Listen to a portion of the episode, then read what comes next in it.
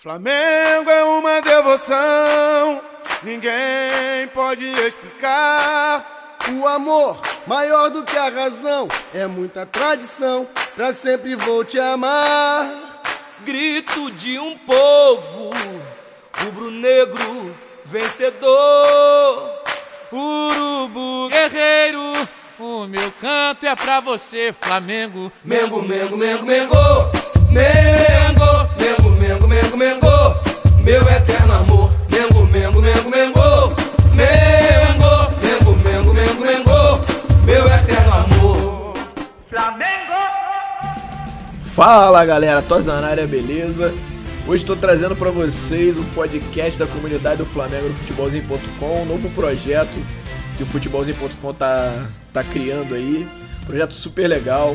A ideia é trazer sempre de 15 em 15 dias dois convidados que tenham conteúdo de Flamengo da melhor qualidade. E hoje, para iniciar, para esse nosso primeiro podcast, eu tô trazendo dois caras fantásticos que conhecem muito de futebol e conhecem muito de Flamengo. O primeiro deles é um cara que eu, que eu brinco que é meu ídolo, um dos meus ídolos aí de, de futebol, que é o Anderson Lopes, também, também conhecido como DJ Mangueira.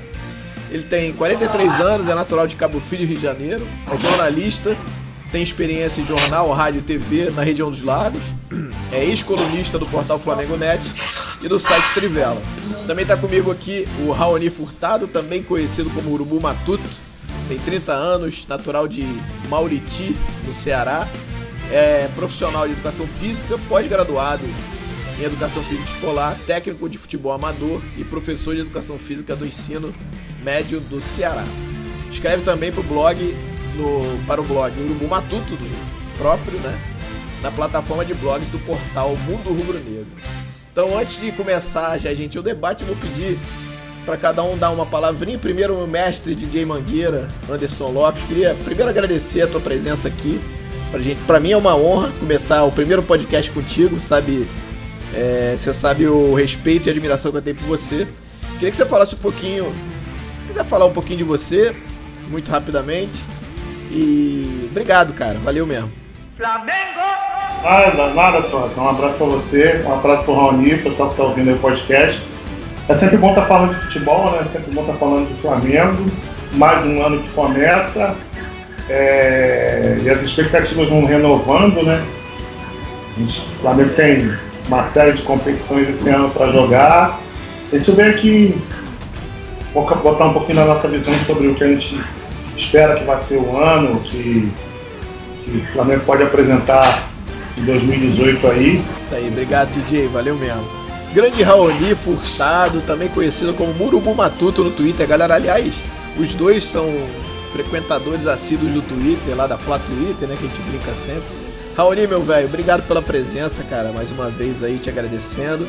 É, nesse podcast 1 do, do, da comunidade do Flamengo Futebolzinho. Queria que fala um pouquinho de você bem rapidamente. Se quiser dar um ampassan aí do que a gente vai falar. Obrigado, irmão.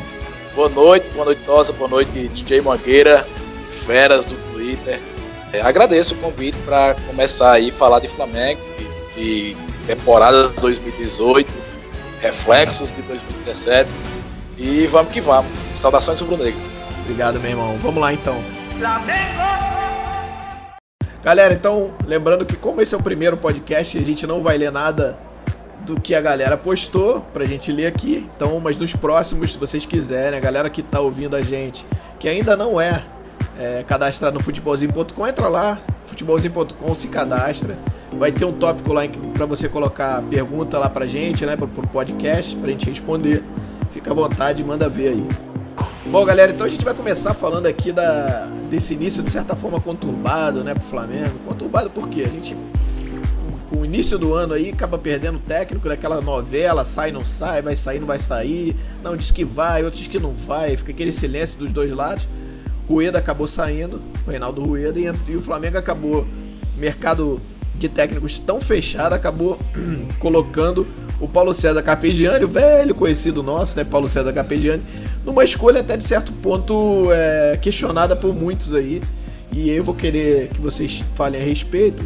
É, mas a, a, pergunta, além disso, obviamente, é se isso atrapalha o planejamento. Por que, que eu digo isso? O Flamengo começou o planejamento para 2018 é, se eu não me engano, em outubro. Outubro não, digo. É, foi em outubro, mas o jogo foi logo depois do jogo que eles sentaram com o Rueda e o Lombo e tudo. Depois do jogo, último jogo contra o Independente. Aí ficou parece que 3, 4 dias direto antes de ele entrar de férias, né? E. Bom, então vou começar com o DJ. Primeiro perguntando se você acha que foi uma boa escolha. Obviamente, comentar sobre essa saída e entrada do, do Carpegiani. E se isso atrapalha o planejamento, cara. O que, que você. Dá, um, dá uma visão tua aí desse início sem técnico praticamente e de repente com o Carpegiani. Então, Tota. É... Acho que a condução do processo foi muito mal feita pela parte do Rueda, assim. É... Poderia ter avisado antes, não quis avisar. É, poderia, deixou para avisar só quando ele se reapresentou. Acho que essa, essa condução por parte dele foi muito ruim. A PGN já estava contratado, seria o coordenador técnico, né? E ficou essa questão de stand-by para definir a posição do Rueda. Como eu acho que não teria muito tempo de procurar um treinador que não tivesse empregado, e também não sei qual, qual é o interesse do departamento de futebol de procurar de repente um treinador que está empregado, sei lá, aí o nome é de acordo com, com o gosto do freguês, né? Renato, Abel, aí cada um tem suas predileções, eu não vou entrar muito nesse mérito. Para não ficar esse ato tão grande, até porque mal bem semana que vem já tem competição, que decidiram efetivar o Carpegiani, aí é uma coisa minha, assim, um pensamento meu. Eu acho que já tem um nome previamente conversado, não sei quem é, eu, eu não, não, sou capaz de. Muita gente afirma que ah, é o Renato. Eu não sou capaz de afirmar. Mas, isso, desculpa, já... DJ, mas isso mais à frente, né? Bem mais à frente. Isso, não pra. É, é, tipo não ano que vem, agora. sei lá, meio do ano. É, assim. Meio do ano, eu acho que, que já tem alguma coisa engatilhada, porque enquanto isso o Cartesiano vai, vai fazendo esse trabalho, até porque os últimos trabalhos dele foram trabalhos razoáveis, mas sempre com curta duração. Ele conseguiu tirar o Curitiba da zona de rebaixamento no retrasado, deu, um, deu uma sequência boa no, no Bahia ano passado, mas sempre trabalhos curtos, assim, 15 jogos, 16 jogos, 18 jogos. Há muito tempo que ele não tem um trabalho consistente em uma temporada inteira. Vai começar um planejamento para uma Libertadores que começa daqui a 45 dias, mais ou menos, e vai começar o campeonato estadual com a molecada é, é melhor ter alguém, mesmo que não seja um cara com bons trabalhos, capacitado, etc e tal, para dar um start do que ficar um interino, é, que, não, que, que, no caso seria ou o Jaime ou, ou Maurício Barbieri, agora que foi contratado também para ser da comissão permanente do clube, auxiliar da comissão permanente do que ficar e a gente voltar naquela, naquela situação do Zé Ricardo lá do ano retrasado, né? Que o Ulisses saiu e o Zé Ricardo, ah, você é o treinador, fica aí. E foi vendo, foi dando tempo, os resultados começaram a aparecer, aí ficou aquela, aquele, aquelas duas correntes, ah, contrata um treinador, não contrata, liga para o Abel, liga para ir, aí acabou que efetivaram o Zé Ricardo. Acho que eles não quiseram repetir isso aí.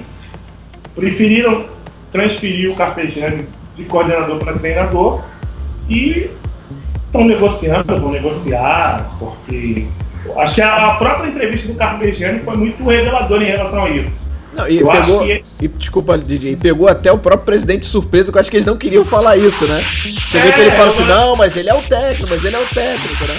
É, eu acho que ele, a, é a coisa do sincericídio, né? Pois é. Eu acho que a sinceridade dele ali de falar, não, eu tô aqui, mas daqui a pouco eu posso voltar para ser coordenador. Eu acho que isso meio que, meu entendimento, o clube está procurando um treinador. Me pareceu isso também, DJ. E uma outra coisa que é importante, por que, que eles não trouxeram o Cuca da vida, por exemplo? Exatamente por conta disso. Se traz um cara desse, ele vai querer um contrato grande, de dois anos, vai então assim, você precisar tirar um cara desse no meio do ano, é, ou se for o caso, seria muito mais complicado, né? Então você deixando o Carpegiani, mesmo que você tenha que tirar ele no meio do ano, ele vai para ser o coordenador, como era acordado, e você bota o cara. Então é exatamente, eu, a minha leitura é exatamente igual a tua. É, e aí, como, como o campeonato. Ah, tem a Libertadores agora. são esses seis jogos, a questão da fase de grupo que o Flamengo precisa superar, que tem ficado nessa década não conseguiu superar, só 2010 mesmo. É, e tem esse planejamento. É, as questões de contratação, dispensa, a gente vai abordar depois. Eu não sei até que ponto o Carpegiani participou, ou vai indicar alguém, ou não sei, não sei como é que vai ser isso. Mas pelo menos tem alguém lá para começar, para iniciar o trabalho.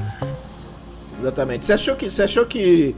Pô, você já falou que ele conduziu mal, mas você achou. Não vou dizer. Mal cara time é complicado falar isso.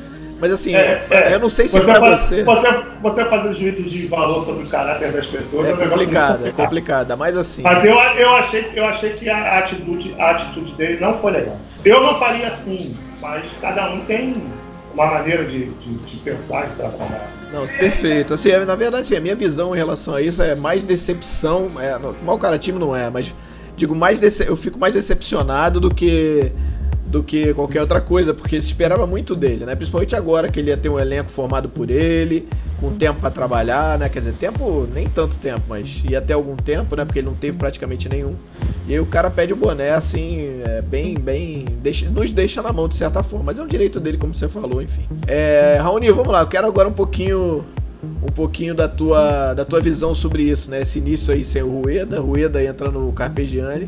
E se você concorda com o que o DJ falou, e enfim, vamos lá. A saída de Reinaldo Rueda é, trouxe um, um para o Flamengo a volta de um problema é, que ocorre temporada após temporada e que a gente achou que não iria mais acontecer com a continuidade de Zé Ricardo de 2016 para 2017 que é justamente o Flamengo é, dar continuidade ao trabalho de um técnico. É, Rueda pegou, pegou de novo a gente fez isso, né? Trocar o pneu carro andando.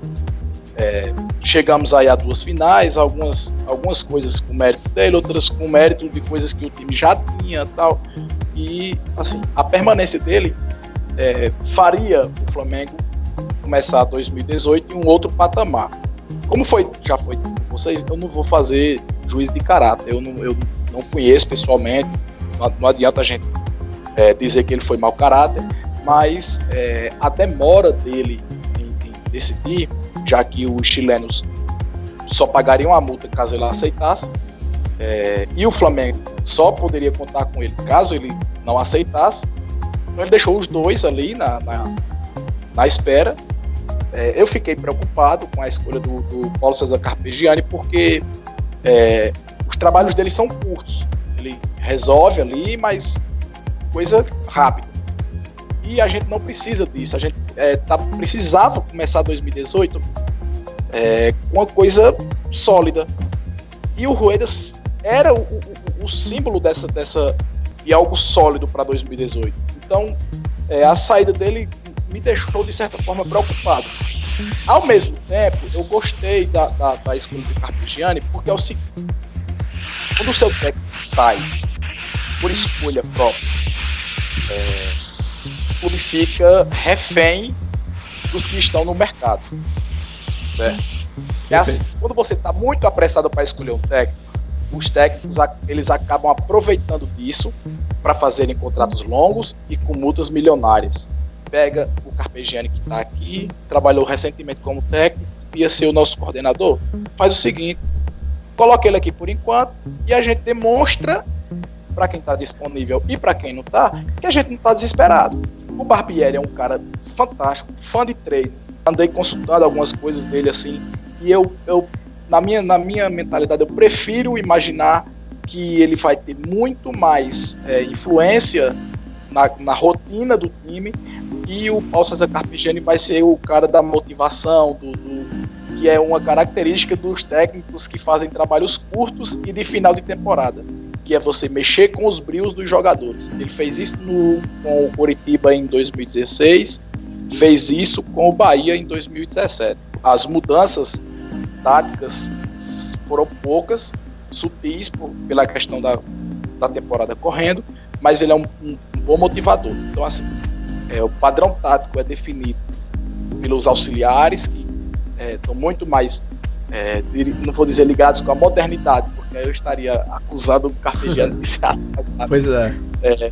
mas que, que tem mais essa, essa dinâmica e ele praticamente continuar na função que ele para que ele foi contratado e aí ele ser lá o cara que é, o, o, eu vejo hoje a situação do Flamengo com um modelo parecida com a do Grêmio.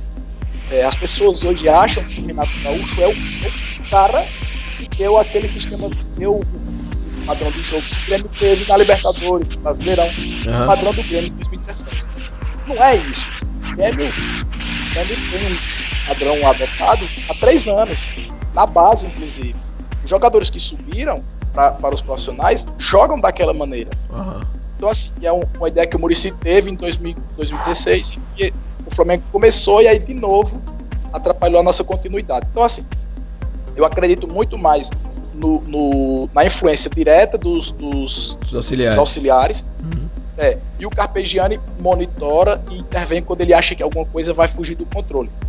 E, assim, a equipe vai trabalhar junto, que é um conceito atual do futebol, futebol de alto nível no mundo inteiro. É, sem dúvida. Inclusive, se É, você. Não sei se vocês leram. o- Eu li os dois livros do, do Guardiola. Ele trabalha exatamente isso. Ele tem uma equipe, eu acho que de auxiliares, é de tre- entre três e quatro pessoas que ajudam ele na tomada de decisão muitas vezes, inclusive. Na forma de jogar, no plano de jogo, no esquema, se vai jogar é, no O 4. próprio Reinaldo Rueda só. né?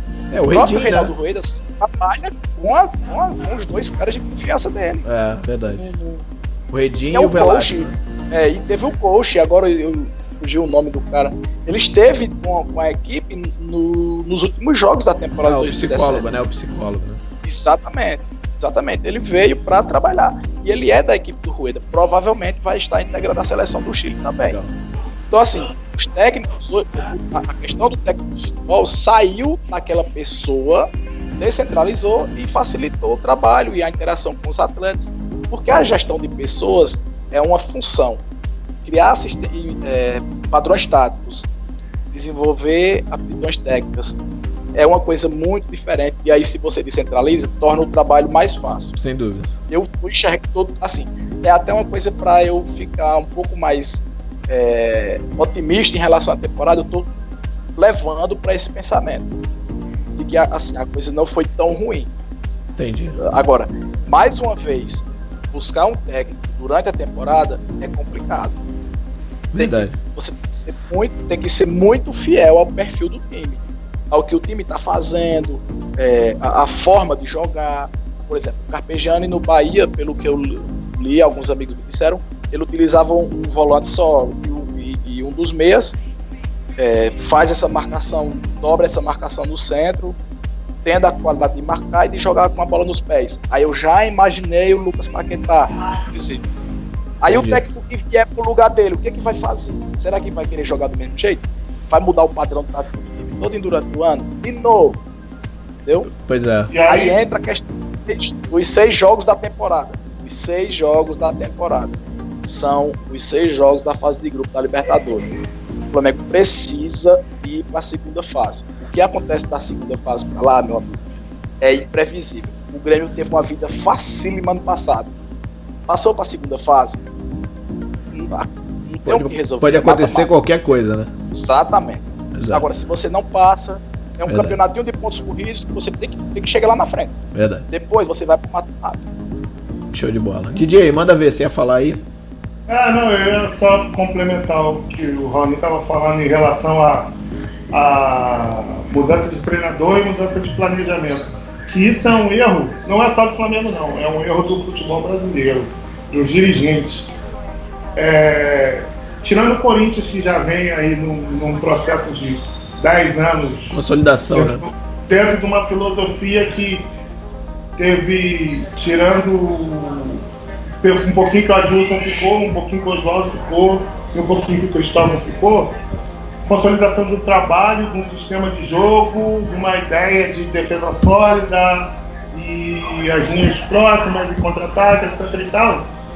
Os dirigentes brasileiros, eles não têm nenhuma noção do que vão contratar. Você contrata o Roger, agora está no Palmeiras, que é um cara que gosta do time que joga com a bola no pé, e que movimente, é um cara que, que é adepto de treinos mais intensos, com mais. Aí você demite o Roger e contrata, Celso Roth, que é totalmente diferente, que é o Já- que o time, que joga, que o time joga atrás da linha da bola, todo mundo marcando, para ter um cara de velocidade para contra-ataque, e aí você demite o Celso Roth.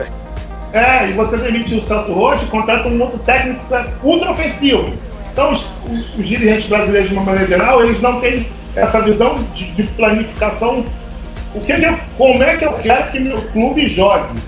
Eles não têm essa, essa ideia. Contrata um treinador de qualquer jeito, aí um, sai um treinador que joga um time mais ofensivo, troca um treinador que joga um time mais defensivo, e aí você não mexe no elenco, né? O elenco foi montado lá no início da temporada e no meio do ano você consegue contratar mais uns três ou quatro caras, ou subir alguém do sub-20.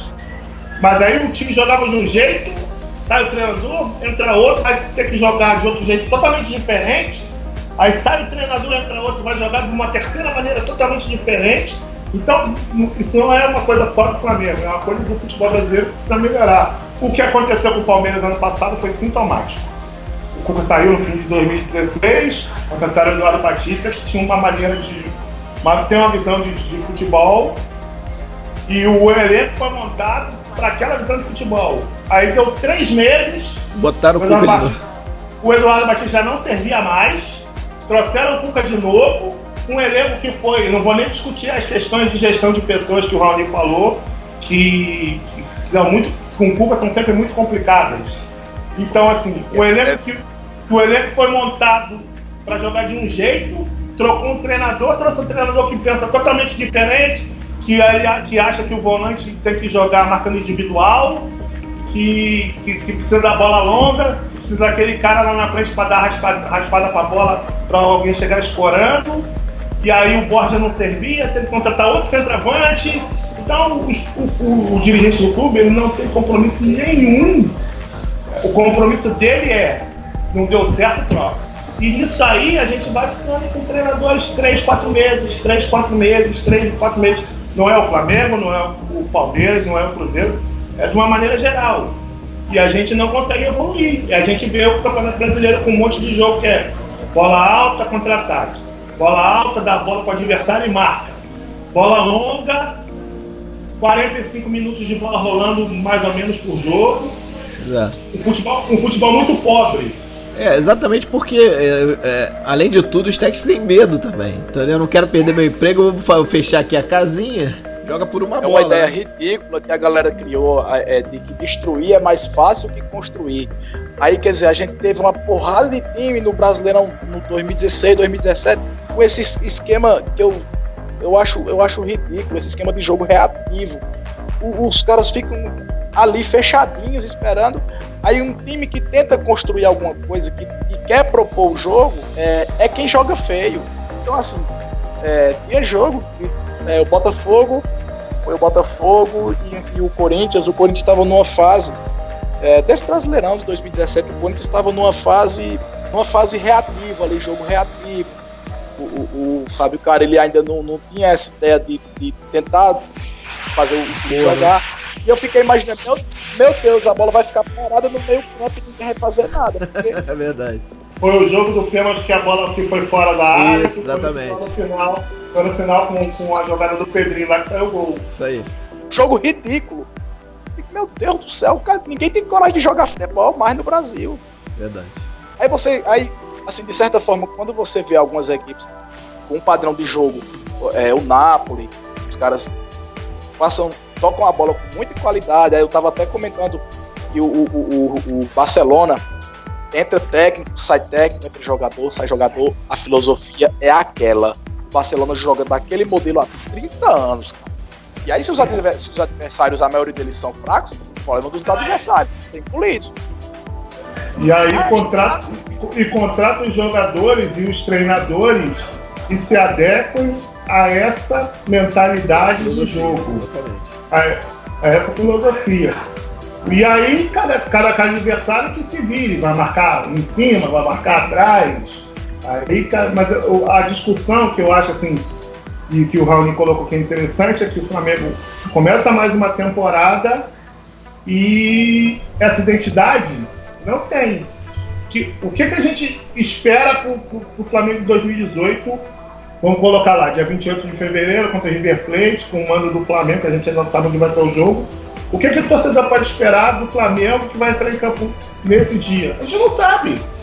Essa é exatamente aí. É o grande questionamento do momento, eu acho.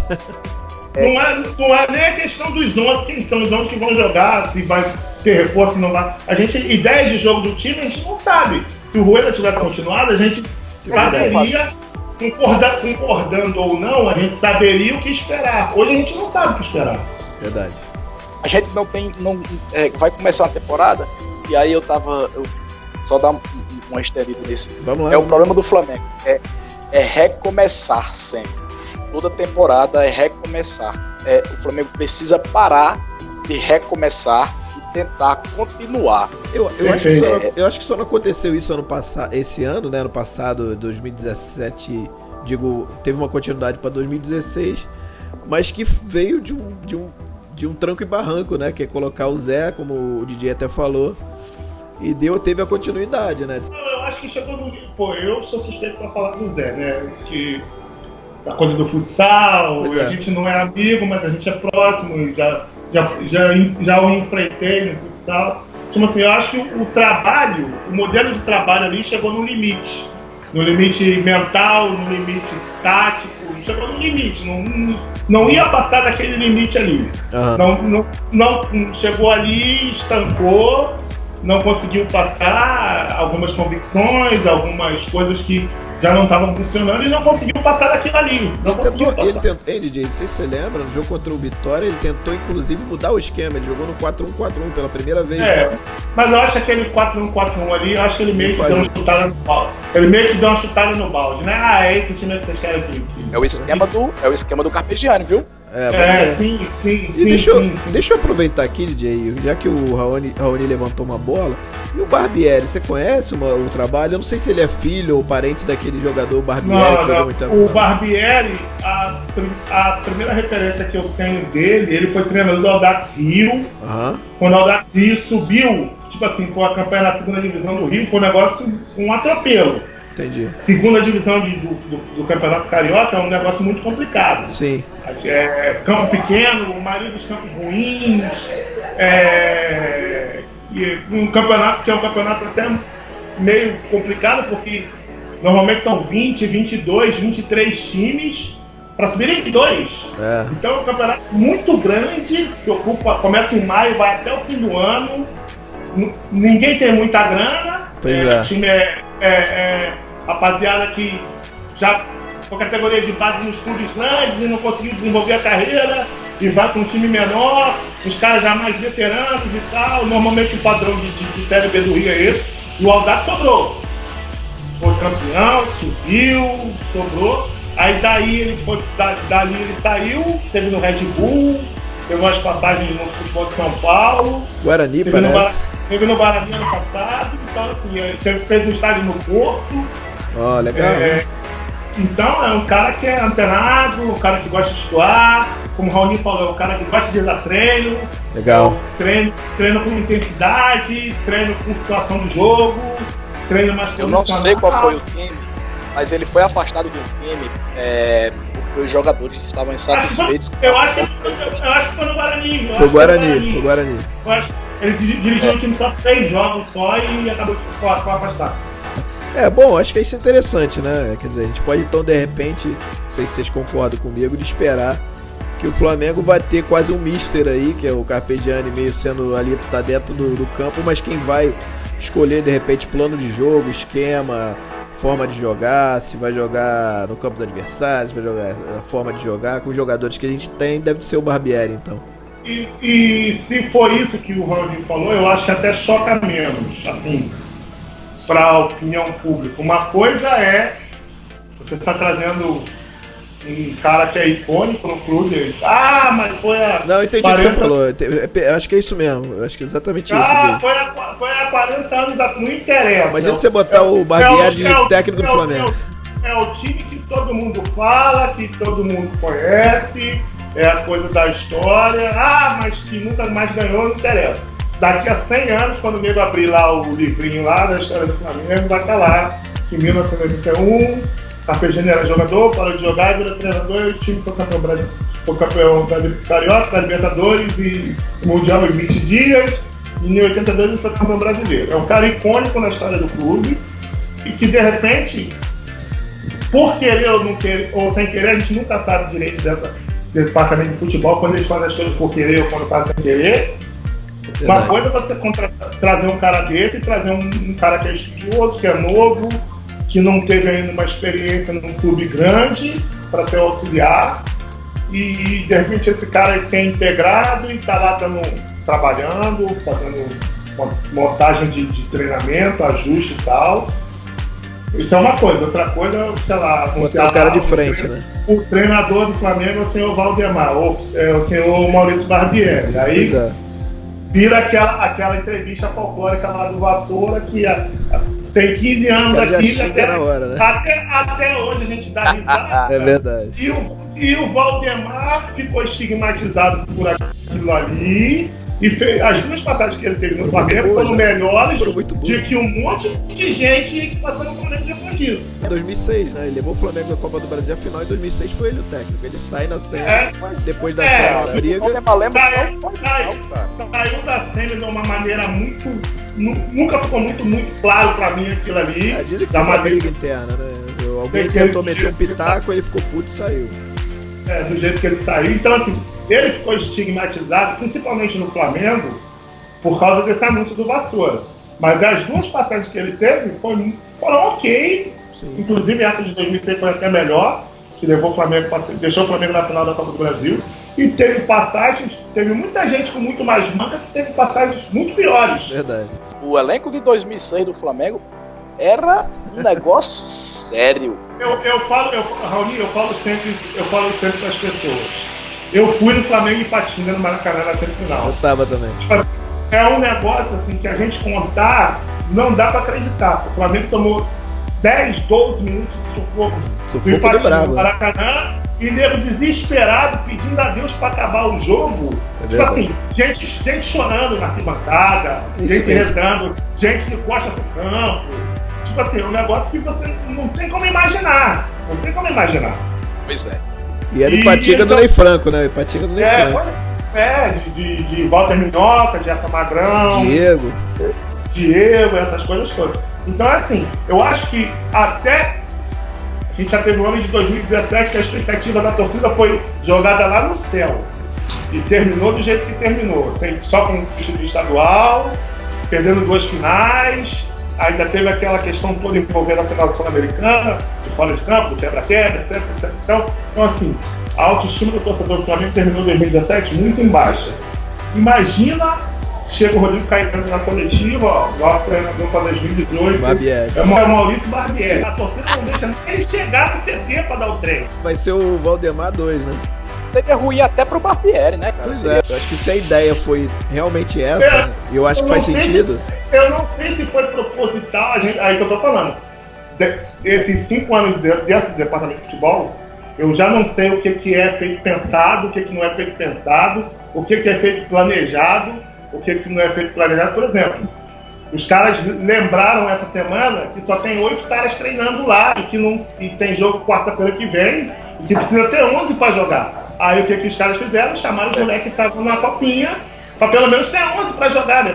Então, tipo assim, a gente não sabe o que, que é planejado, o que, que não é. Pois é. É, é um negócio que fica meio voando, assim, sabe? A- As decisões tomadas são sempre muito confusas, muito ruins. Eu tô gostando da forma de começar o estadual esse ano, é até assunto da próxima pauta.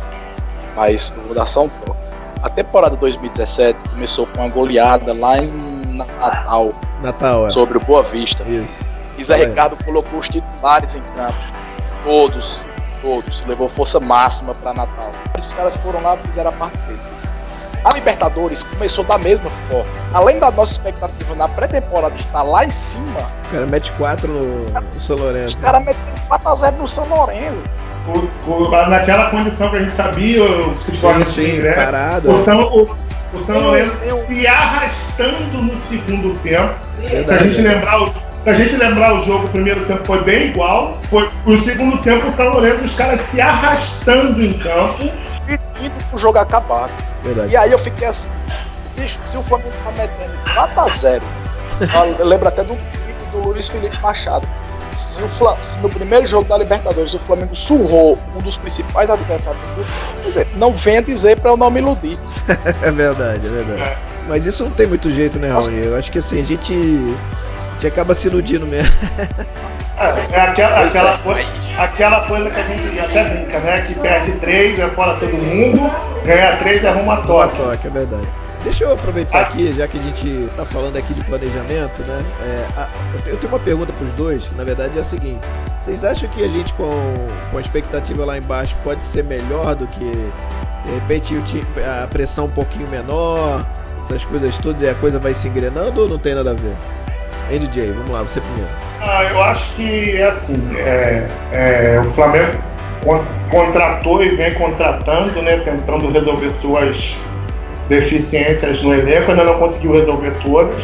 Algumas porque contratou e os jogadores não deram resposta, outras porque contratou sem necessidade e outras porque são posições realmente carentes no mercado. É, por exemplo, lateral direita, você vai olhar aí, vai olhar, o Cruzeiro contratou o Edilson, foi contratado como um caro, como destaque, assim, o Edilson que é, Que é bem cara mais ou menos, né? Bem mais que a gente já conhece, é um É. velho, criador de caso, É. ah, bate, bate bem na bola de longe, é um bom, bom jogador, é um, é um bom cobrador de falta, é, e é o cara que na Libertadores não afila pra ninguém.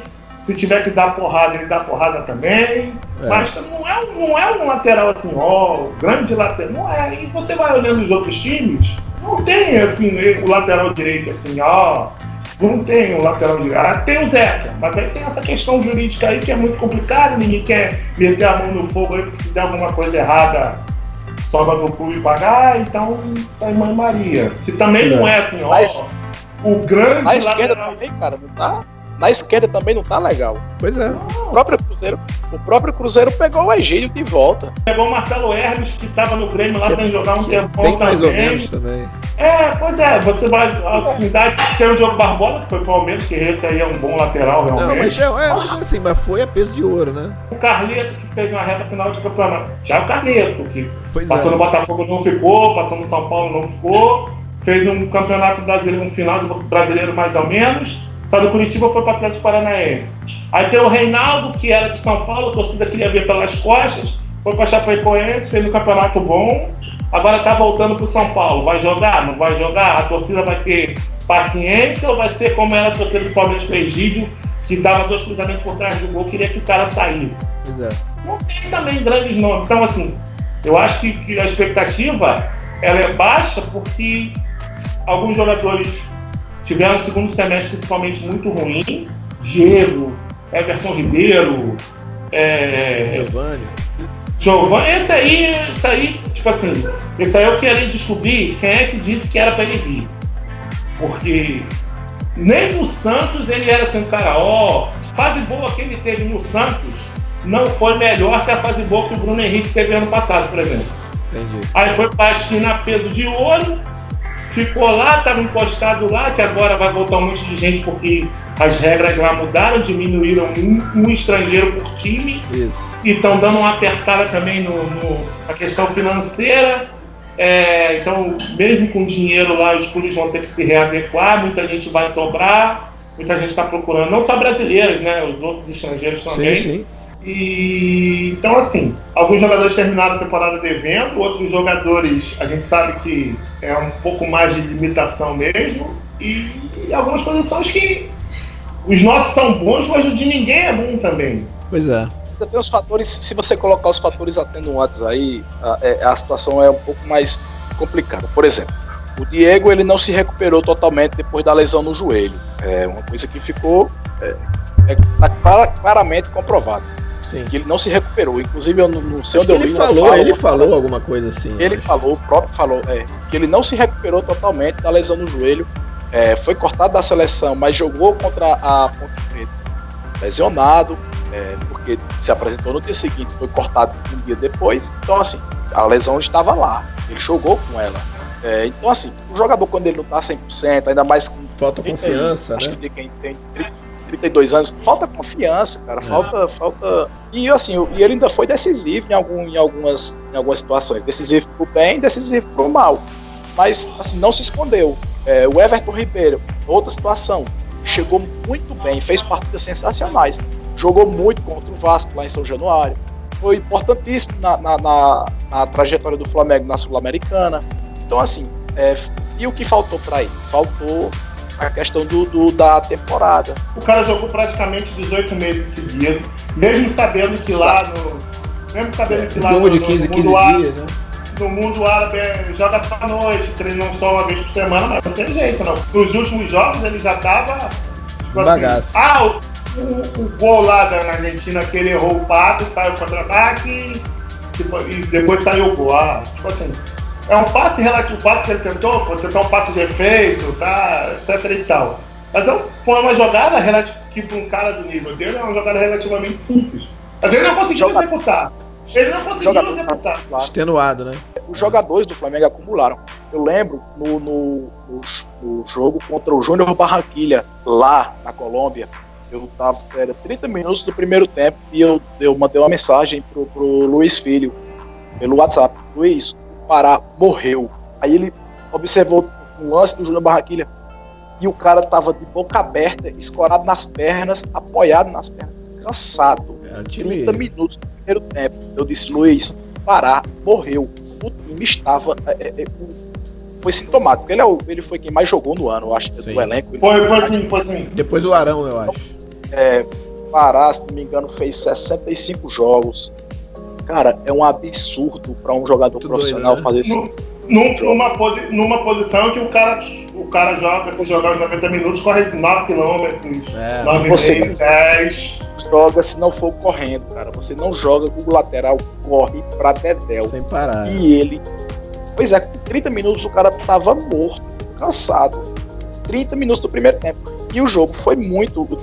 Todo mundo falou que a condição climática lá é absurda, porque é abaixo do nível do mar. Muito calor, né? Muito abafado. É, é, calor, calor e umidade, né? Muito, É, Então, assim, além de tudo, o Flamengo teve uma temporada é, muito longa. E mesmo, por exemplo, é, a- a- a- os jogos da Primeira Liga, quase ninguém do, do time principal jogou. Então, assim, é, o estadual, eu acho que para mim o problema do Flamengo foi o, o, o- o- no desgaste no final da temporada. Eu acho que um pouco mais de perna pro Flamengo no final da temporada 2017 daria condições diferentes.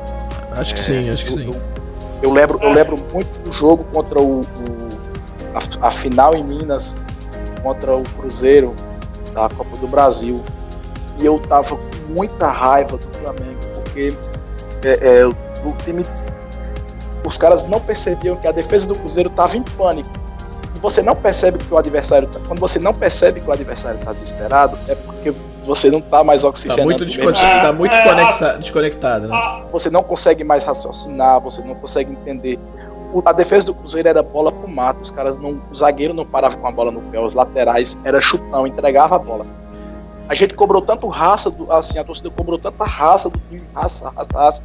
E pra mim, o, o maior problema do- da derrota na, na, na- do- na disputa da Copa do Brasil foi exatamente a frieza. Faltou o Flamengo ser um pouco mais frio para entender que o Cruzeiro estava com medo de perder o jogo em casa e por isso não conseguiu. O Cruzeiro não fez nada nos Fez 90 nada. minutos. Não, acho que nem Flamengo- aqui também. Aqui também não fez nada. Os caras fizeram um gol pela falha do Thiago. Pois é. Pronto. O Cruzeiro, nos dois jogos, nos dois jogos, fez um gol por falha do goleiro. E aquilo ali Nossa. é, é, aquilo ali é o jeito do mano jogar, né? É o cara que fica ali, Dá trava bola, o né? jogo, dá a bola, você tem um cara no meio campo que, que faz o jogo andar, e perdeu, perdeu o cara da velocidade logo no início do jogo, então ele trouxe o time mais pra trás ainda. Campeonato Brasileiro, segundo turno. Flamengo e Cruzeiro, Ilha do Urubu. Flamengo 2 a 0 O Cruzeiro jogou igual os dois jogos da final da Copa do Brasil. E o, e o Mano na coletiva falou assim: meu time não fez nada que merecesse ganhar o jogo. Verdade. Os dois jogos, os dois jogos da final da Copa do Brasil foram idênticos ao jogo Na ilha, né? do Campeonato Brasileiro. Então, assim, faltou um pouco de, de, de- de frieza. Só que essa frieza já é já, já, já falta pela questão da capacidade de pela dificuldade em raciocinar e o desgaste que causa. Não conseguia entender o jogo. Foi, Foi a mesma coisa contra. Foi basicamente o que aconteceu na final do jogo do Independente. Quando o time tomou o gol de empate, tipo, o time, tipo assim, o time não, não conseguiu, não conseguiu coordenar para saber o que, que ia fazer a partir dali. Se você só coloca disposição, fica parecendo um bando louco correndo em campo. Verdade. Você tem que ter frieza para agir com o máximo de disposição e inteligência. Aí vai parecer que o time está jogando com raça, porque está no limite da disposição, porque os caras estão na 83 terceira partida do ano. É, e aí você está no seu limite. Os argentinos estão ali naquele. É, é a temporada deles, o calendário europeu, não é assim? É assim, não é? Isso, isso, isso. Só no europeu aqui no Equador, eu acho. E, e, os caras assim, ah, mas o time deles não é, o time deles é ruim, o time deles não fez nada, o time deles jogou para ganhar o campeonato. Deixa eu, deixa eu aproveitar eu então já puxar, aproveitar o gancho e já puxar aqui a, esse outro assunto, já que a gente já vai entrar nele, já, já tá aqui na nossa pauta, e falar exatamente isso. Vocês acham que a gente deveria jogar com, estritamente com garotos? e deixar esse time indo até o final e que se dane os clássicos, que se dane tudo, vamos se preparar para jogar o dia 28 de fevereiro ou diferente, não, vai jogar um pedaço com esse jovem, mas aí quando tiver clássico joga com o time cheio, porque precisa dar rodagem. Ah. Vamos lá, DJ, eu você acho, primeiro. Eu acho que não precisa nem jogar os clássicos, eu acho que, tipo assim, o, o elenco apresenta dia 13, o elenco principal. Isso, sabe? Acho que o elenco, é, o elenco tem que ficar no mínimo três semanas só treinando sem jogar testes físicos, a questão toda. A partir daí, e obviamente que não, você também não vai ficar só treinando um mês e meio para chegar lá, entrar com o River Plate para jogar, sem ter jogado nenhum jogo oficial, mesmo que seja um jogo oficial do Campeonato Estadual. Você precisa jogar. Mas eu acho que ah, tá, a terceira rodada é Flamengo e Vasco. Não tem problema. Ah, a gente vai, ah, vai perder, não interessa faz a menor diferença perder pro Vasco no jogo de turno no Campeonato Estadual, cara. Não vai definir nada, a não ser que seja um, um resultado atípico. Ah, botou a molecada lá, jogou com o Vasco, perdeu de 1 a 0. Vai me dar o que o planejamento? Não vai dar nada. Não vai me dar. O jogo contra o Vasco, se eu não me engano, é dia 28 de janeiro, é a primeira rodada. Então, os caras vão ter 15 dias de treino, duas semanas. Eu não vejo sentido nenhum em pegar os caras com 15 dias de treino, mesmo que seja só metade do time, para jogar um jogo com o Vasco. A gente já tem que superar isso. Perfeito. Não tem, não tem que pegar o time inteiro com 15 dias, com a preparação física que é o, o Raoni sabe melhor do que outra, porque é o cara que da área. É, não vai pegar uma preparação física que é escalonada que é feita com, com os ciclos lá, com 15 dias que a perna do cara tá presa lá, que tá fazendo só trabalho físico para pegar para jogar um clássico. A Vera porque, ainda. Porque tem que ganhar do Vasco. Não tem que sacrificar a Libertadores para ganhar do Vasco um jogo de turno no Campeonato Estadual. A gente já passou disso. Não, não, não tem que, ah, perder pro Vasco, fico puto. Mas não tem que sacrificar um planejamento maior para jogar um jogo do Campeonato Estadual do Vasco, ou do Fluminense, ou do Botafogo. Não tem, cara. Treina o time, faz lá o planejamento. Três semanas? Três semanas treinando? Beleza. Três semanas treinando, a partir daí vai gradativamente botando todo mundo para jogar. Para quando chegar na semana lá, faltando 10 dias pro jogo do River Plate, o time tá jogando o jogo de competição, todo mundo já no ritmo razoável para poder no meio do jogo do River Plate, tá todo mundo no melhor da condição que possível daqui até lá. Legal. Raoni, vamos lá. É, assim, eu, eu, eu, o estadual ele não, não tem valor, cara. É o que a gente bateu o papo lá antes de começar. Não tem que ser maior do Rio. Não tem que ser mal do Rio, quero ser mal do Brasil, mal da América do Sul. Então, assim, é, o estadual ele, ele, ele tem que ser um, uma, uma competição de suporte na preparação para a competição que importa nesse, nesse início de, de, ano, que é a Libertadores da América. O jogo contra o River Plate é 28 de fevereiro, é isso? Isso, isso, isso aí. Bom, o jogo contra o Vasco é 28 de janeiro. Um mês, certo? Os caras vão estar com 13 dias de, de treino específico. tá todo mundo travado, não adianta jogar. Certo? Então assim, é, faz a, essa preparação, esquece o clássico, não adianta querer ganhar do Vasco no, disputa de turno, do, do, no jogo de turno, não adianta.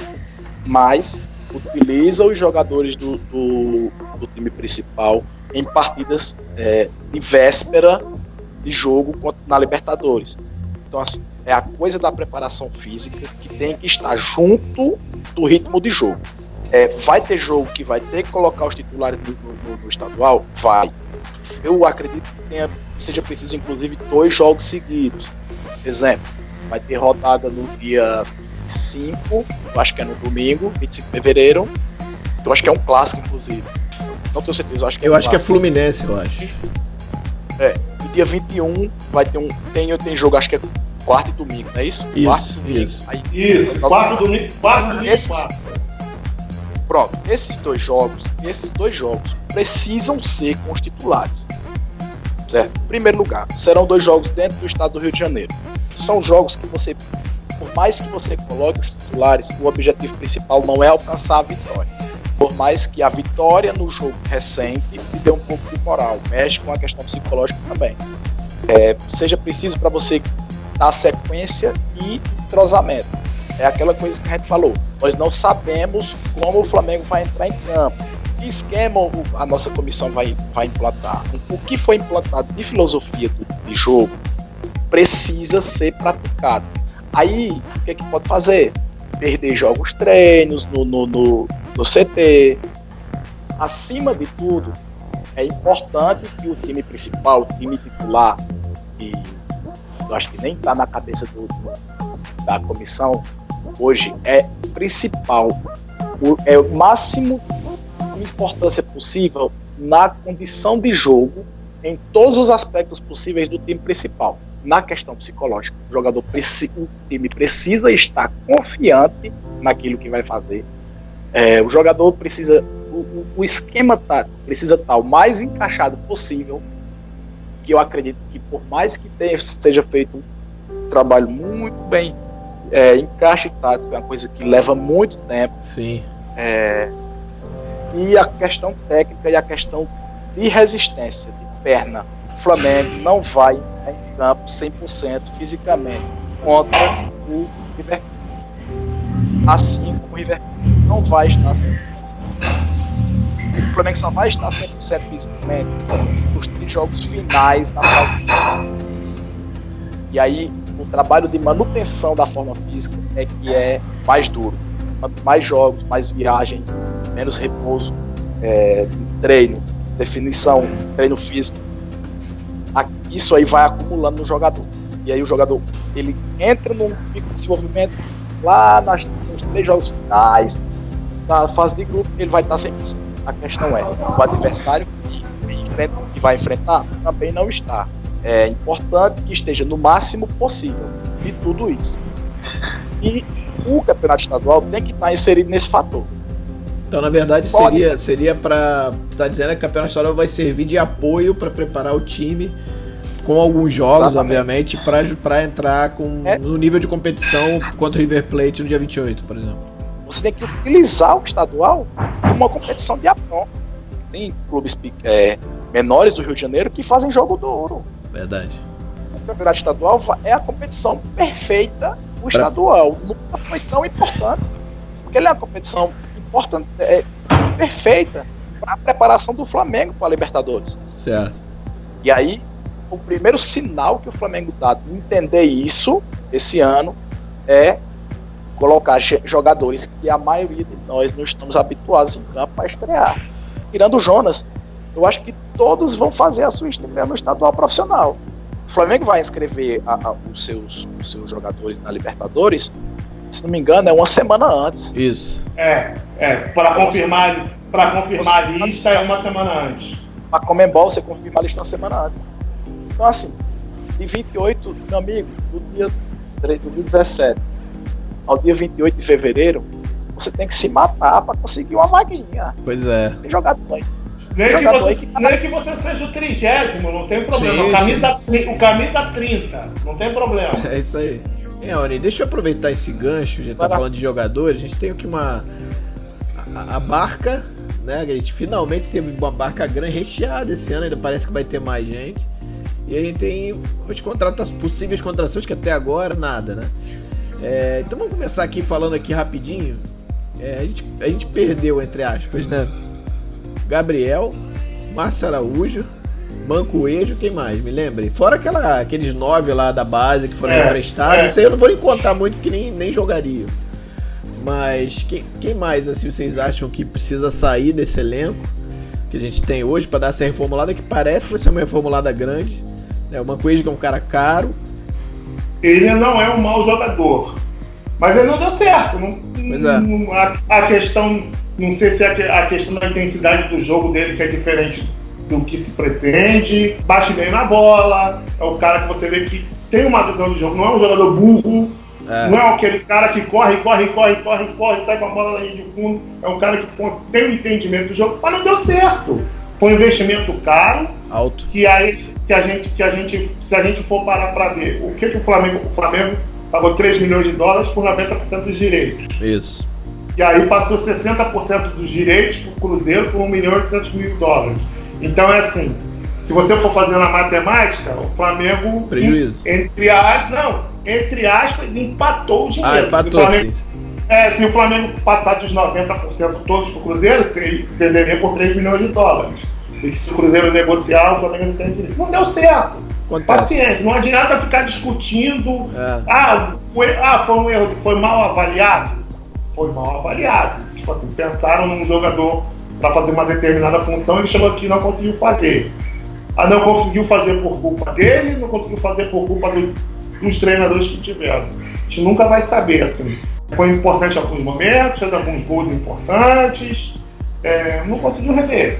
Acabou, passou, já era. É, eu acho assim. Muralha não tem como ficar. Pois é. Eu acho que isso também não fica. É, são todas as questões que foram exaustivamente discutidas no ano passado todo. Não tem como ficar. Rafael Vaz não tem como ficar. Que é aqu- aquela máxima de que você, se você tem um jogador ruim no seu elenco, Ele uma hora ele vai jogar. uma hora ele vai jogar. Então, assim, não tem como ficar. Ele, ele é um jogador que acha que joga muito mais do que ele joga. Então, o contrato acaba no fim do ano. É um cara que tem um, um empresário que tem uma influência. Reinaldo, é o Reinaldo Pito. Já teve muito mais, mas ainda tem uma influência. Então, assim, não é interessante para ele, Ficar, é verdade. nem, nem para ele, nem para o clube permanecer. Esses dois, eu acho que eles têm que sair quanto antes. Até porque Aí fatalmente não jogaria esse ano, né, DJ? Assim, É, o Flamengo pra- vai- tá buscando, parece que um outro zagueiro, né? Não é assim. Ah, tem que, tem que fazer barca, tem que mandar todo mundo embora. Tem que mandar todo mundo embora? Beleza. Tem dinheiro para pagar a rescisão? Não. Uma- Porque o único jeito de mandar todo mundo embora é assim, meu filho, muito obrigado, a gente não, não precisa mais do seu serviço, o dinheiro. Você, tinha quanto para ganha quanto por mês? 200 mil? Faltam 13 meses, está aqui, 2 milhões e 600 mil, muito obrigado, passe bem, vai embora. Para fazer barca tem que ser assim. Verdade. Ou então, senta, ou então senta com o cara e conversa. Ó, a gente não tem mais interesse, a gente tá, tá liberando você para procurar um outro clube, dependendo do que o outro clube acertar, a gente pode até fazer uma composição de pagar uma parte do salário, mas ah, tem que mandar todo mundo. Não, não é assim, cara. Vai chegar lá, dar um soco na mesa, mandar 25 embora. Não é assim, né? Isso tem custo, cara. Isso tem custo. Ah, ah, porque tá passando pano no esperado. Não, não tá passando pano no esperado. Eu acho que tem que qualificar o elenco. Mas o, o qualificar o elenco para dispensar jogador, ele tem custo. Tem custo, sim. O qualificar elenco para contratar jogador tem custo. Custo. Ah, o jogador, não- o jogador não tem direito federativo. Tudo bem, não tem. Mas tem o salário.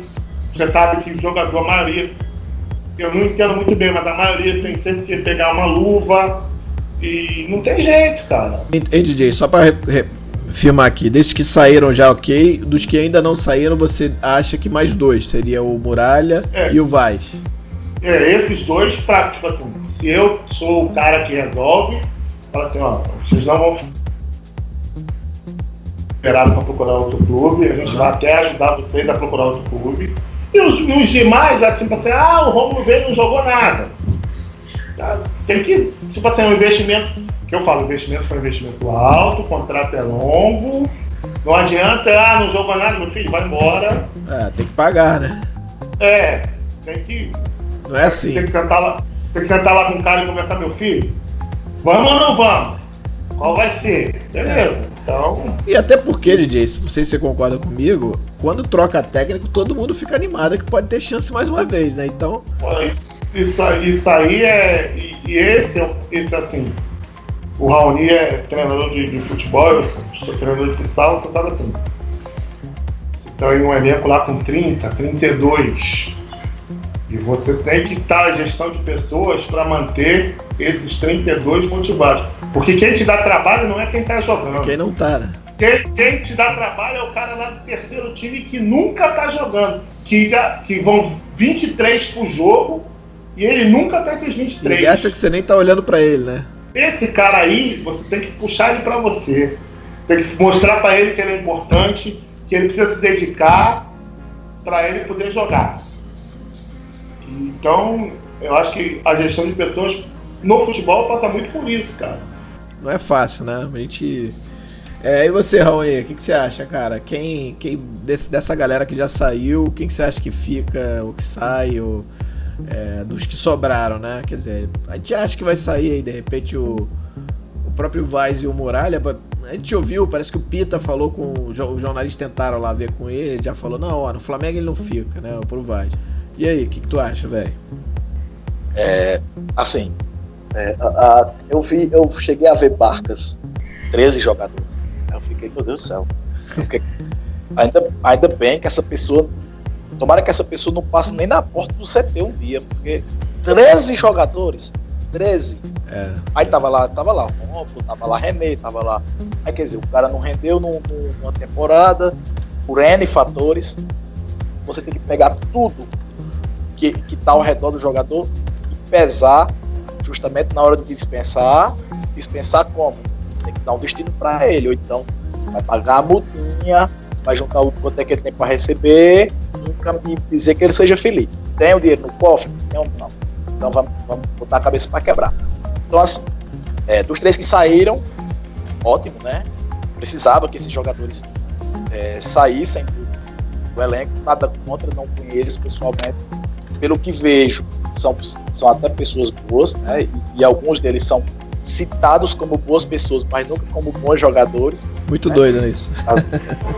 De Márcio Araújo, toda entrevista que alguém perguntava sobre ele, o, uma pessoa de muito caráter, um jogador, um cara muito de grupo, de boa, amigo de todo mundo. Mas ninguém nunca disse assim, um, é um ótimo volante, ajuda a gente dentro de campo, que, que a- faz a cobertura, que ninguém nunca elogia uma função tática técnica dele. É verdade. Nunca via. Então assim, só pra estar gente boa no elenco, me contrata lá que eu também sou gente boa, pô. Então assim, precisava subir o nível técnico do elenco. E aí o que é que acontece? Você tira o jogador da, da- pior da posição, e aí você tá subindo o sarrafo. É o que eu falei antes. Ah, fulano de tal é melhor que. O fulano de tal é melhor que Márcio Araújo. Não importa. Quero que seja.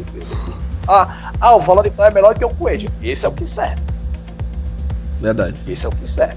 É, evolução, é melhorar o nível.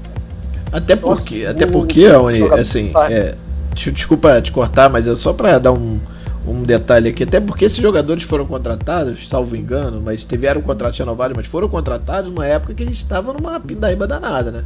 2014 o time era bem feio, 2015 ainda era feio. E, e a gente acabou contratando essas peças aí, né? Você pega Gabriel, você pega o Marcelo Araújo que saíram, né? Você o Mancoejo não, mas digo, esses outros dois. E o, o Vaz chegou em 2016 para tapar um buraco, não tinha zagueiro. E acabou dando certo e indo até o final, né? Virando até título absoluto. É, o Muralha foi como um dos melhores goleiros de 2015, por exemplo. Então, assim, é, agora sim, agora eu acho que é, você agora limpando essa galera, você tá realmente, o Flamengo tá numa posição hoje, principalmente financeira, de poder ter jogadores melhores para essas posições, até para o suplente, né? Eu tenho uma ressalva com o Alex Muralha. Porque é o seguinte: Alex Muralha foi um dos melhores goleiros do Brasil em 2015, pelo, pelo Figueirense. Isso aí. E aí, assim, time ruim, goleiro bom se destaca, né? Assim. E ele foi um dos melhores goleiros do Brasil em 2016. Foi, acho que foi Ele terceiro na bola de prata, acho que foi terceiro na bola de prata. Exatamente. É, Ele teve boas atuações em 2016 pelo Flamengo, sim. Alex Muralha salvou o Flamengo de muita derrota em 2016. Salvou mesmo. Contra o Cruzeiro, que, que a gente ganhou com aquele golaço do Mancoejo. O cara fez muita defesa importante. Verdade. Contra o Palmeiras, no, no, no- no estádio do Palmeiras, ele fez defesa importante. O que foi que aconteceu com o Alex Muralha em 2017? Na minha, na minha forma de ver, é, a culpa de Alex Muralha ter jogado mal em 2016, 2017, aliás, foi de um outro integrante da barca que nós não citamos aqui, Olha aí. se chama Vitor Hugo. Muralha foi destreinado. A prova disso é a forma ruim como jogou Thiago e a forma absurda que César entrou, só que César, como não jogava, fazia treinos à parte. Então, assim, Muralha, eu tenho certeza, Muralha, no- na- a partir do momento em que ele for submetido é, é, a um nível de treino muito melhor do que foi o nosso 2017, principalmente, ele vai voltar a jogar o que ele joga. Só que no Flamengo ele não tem mais clima. É a questão, é a questão é, psicológica, é a questão totalmente acima de nível técnico. Porque a maioria dos goleiros, a maioria dos goleiros, eles são forjados. Jogador de linha nasce. O goleiro não, o goleiro ele é forjado. Ele é, ele é, é, é, é como, se- como se faz uma espada. É, é, é ferro e fogo. O goleiro é a mesma coisa. Ele é, ele é- você pega um moleque alto, tem reflexo, mas o resto ele é forjado. Quanto maior, mais alto o nível do treino, mais chance dele jogar bem. É, o Diego Alves ele é um ele é um goleiro fora do comum. Eu acho, eu acho que o Diego Alves jogar a Copa do Mundo vai estar no elenco da Copa do Mundo, porque é, os, os goleiros de, de, de- o titular é o. Alisson, é um grande goleiro, mas eu, Alisson e Ederson, pra mim, eles estão, a não ser que haja uma lesão, uma queda muito grande de rendimento, até porque eles têm, pelo que eles têm apresentado, tanto na Roma quanto no City. Acho que esses dois estão certos. E a terceira vaga está aberta. É, mas eu acho que aí, daí tem, aí, né? tem o- aí tem a questão do. Te falando até saindo um pouquinho, mas vamos lá, acho que não tem problema. É, tem a questão da confiança do, do, do Tite no Cássio, né? além da confiança, ele é um da meritocracia. Às vezes ele é contestado pela torcida, mas ele entende o que, que ele está fazendo e fica claro que ele está certo. Tanto que a seleção resolveu jogar bola de uma hora para outra e ali é mérito. Então, assim, eu, vejo que o Diego Alves forma, ele é um dos melhores goleiros do mundo. É indiscutível isso. E Não, eu acho também, Forma. monstruoso. as atuações dele são, são isso. E o fator mental do Diego Alves fez a diferença nessa questão da, da sequência dele. Mas o treino dele foi o mesmo do Vitor Hugo, Sim, Muralha. sim. Então, assim, é uma questão que você vai sendo destreinado, você vai jogando partidas ruins, chega um outro goleiro, Muralha foi destruído mentalmente. Verdade. A- a- você junta a pressão da torcida do Flamengo, que ela é diferente do resto do mundo. É, você junta o fato de você escolher pular para a direita em cinco cobranças de pênalti no final. Você junta é, uma falha, uma falha fora do comum no jogo contra o Santos. Você junta É, não tinha nem como, né, na verdade. Né? Não, não, e antes disso, e antes disso, já algumas falhas. No jogo do Atlético Paranaense. É, aquela falha da cabeçada do, do, que- do, que ele- do Heleno, o né? da- que ele errou o tempo da É. bola pelo meio do caminho. O, o próprio gol, o próprio gol do São Lourenço, o segundo gol, que ah, foi ah, o 40 do segundo tempo, mas foi uma bola defensável, foi no canto dele, ele caiu um pouquinho antes. O, o jogo, o, jo- o jogo do, o jogo do esporte em Recife, que ele Exatamente. primeiro, primeiro cometeu dois lances, depois deu um passe no pé do Tomás, pro Tomás fazer o gol. Então, É. fo- foram várias, vários erros técnicos ao longo do ano. E aí é culpa do- da falta de treino, de treino é, competente, né? treino legal, treino, treino que faça efeito positivo. Com a, a- a- reflexo disso, vai enfraquecendo mentalmente o jogador. Então assim, foi, foi, foi. O Muralha chegou numa condição em que ele estava em totais condições de jogo, fisicamente. Estava, estava treinando junto com todos os outros goleiros, mas quem jogou a semifinal e a final da, da Sul-Americana foi o terceiro goleiro. Então, assim, só mostra o quanto estava ruim para ele. Verdade. Mas o Rafael Vaz, ele é um caso claro e que não serve mais. Ele serviu naquele momento. E aí, como o, o DJ falou, é, ele acha que joga mais do que realmente joga. Então, é, já trouxe o Rodolfo, o Léo Duarte tá ali, subiu, né? Subiu, é do, elenco principal. O, o Tuller é um zagueiro que tem futuro. Eu, eu já acompanhava ele desde 2015, na época que tinha um moleque meu lá, zagueiro também, estava lá na base. É, e aí, assim, o Rafael Vaz precisa sair. Vitor entendeu que ele precisa sair, procurar um outro lugar para jogar. Além desse, além desses, é, eu, né, mas eu tentaria dar rodagem ao. Dar um ano, prestar ele por um ano. Sabe por quê? É o seguinte, o ele começou um ano super bem. Aí, de uma hora para outra, ele caiu condição e lesionou o joelho. O joelho que ele já operou. E aí ele não voltou mais a jogar. Vários jogadores que o Flamengo aproveitou que não estavam no seu melhor momento. E o Flamengo foi e juntou ali. Então, um ou outro podia render, mas a, a- era o esperado era que a maioria não jogasse. E Romulo, a situação dele é, é muito complicada. O cara passou muito tempo, se não me engano, foram quatro, quatro temporadas. Quatro temporadas na, na- na- no futebol russo, que é uma situação semelhante à de Everton Ribeiro, poucos jogos, né? A Rússia é muito frio.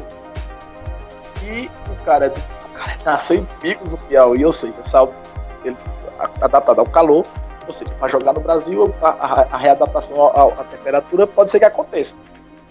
Até, Paulo, até Guerreiro sofreu com isso também. Ele falou isso, Em inclusive. 2015 ele disse. Sofreu de São Paulo pro Rio, ele sofreu com isso.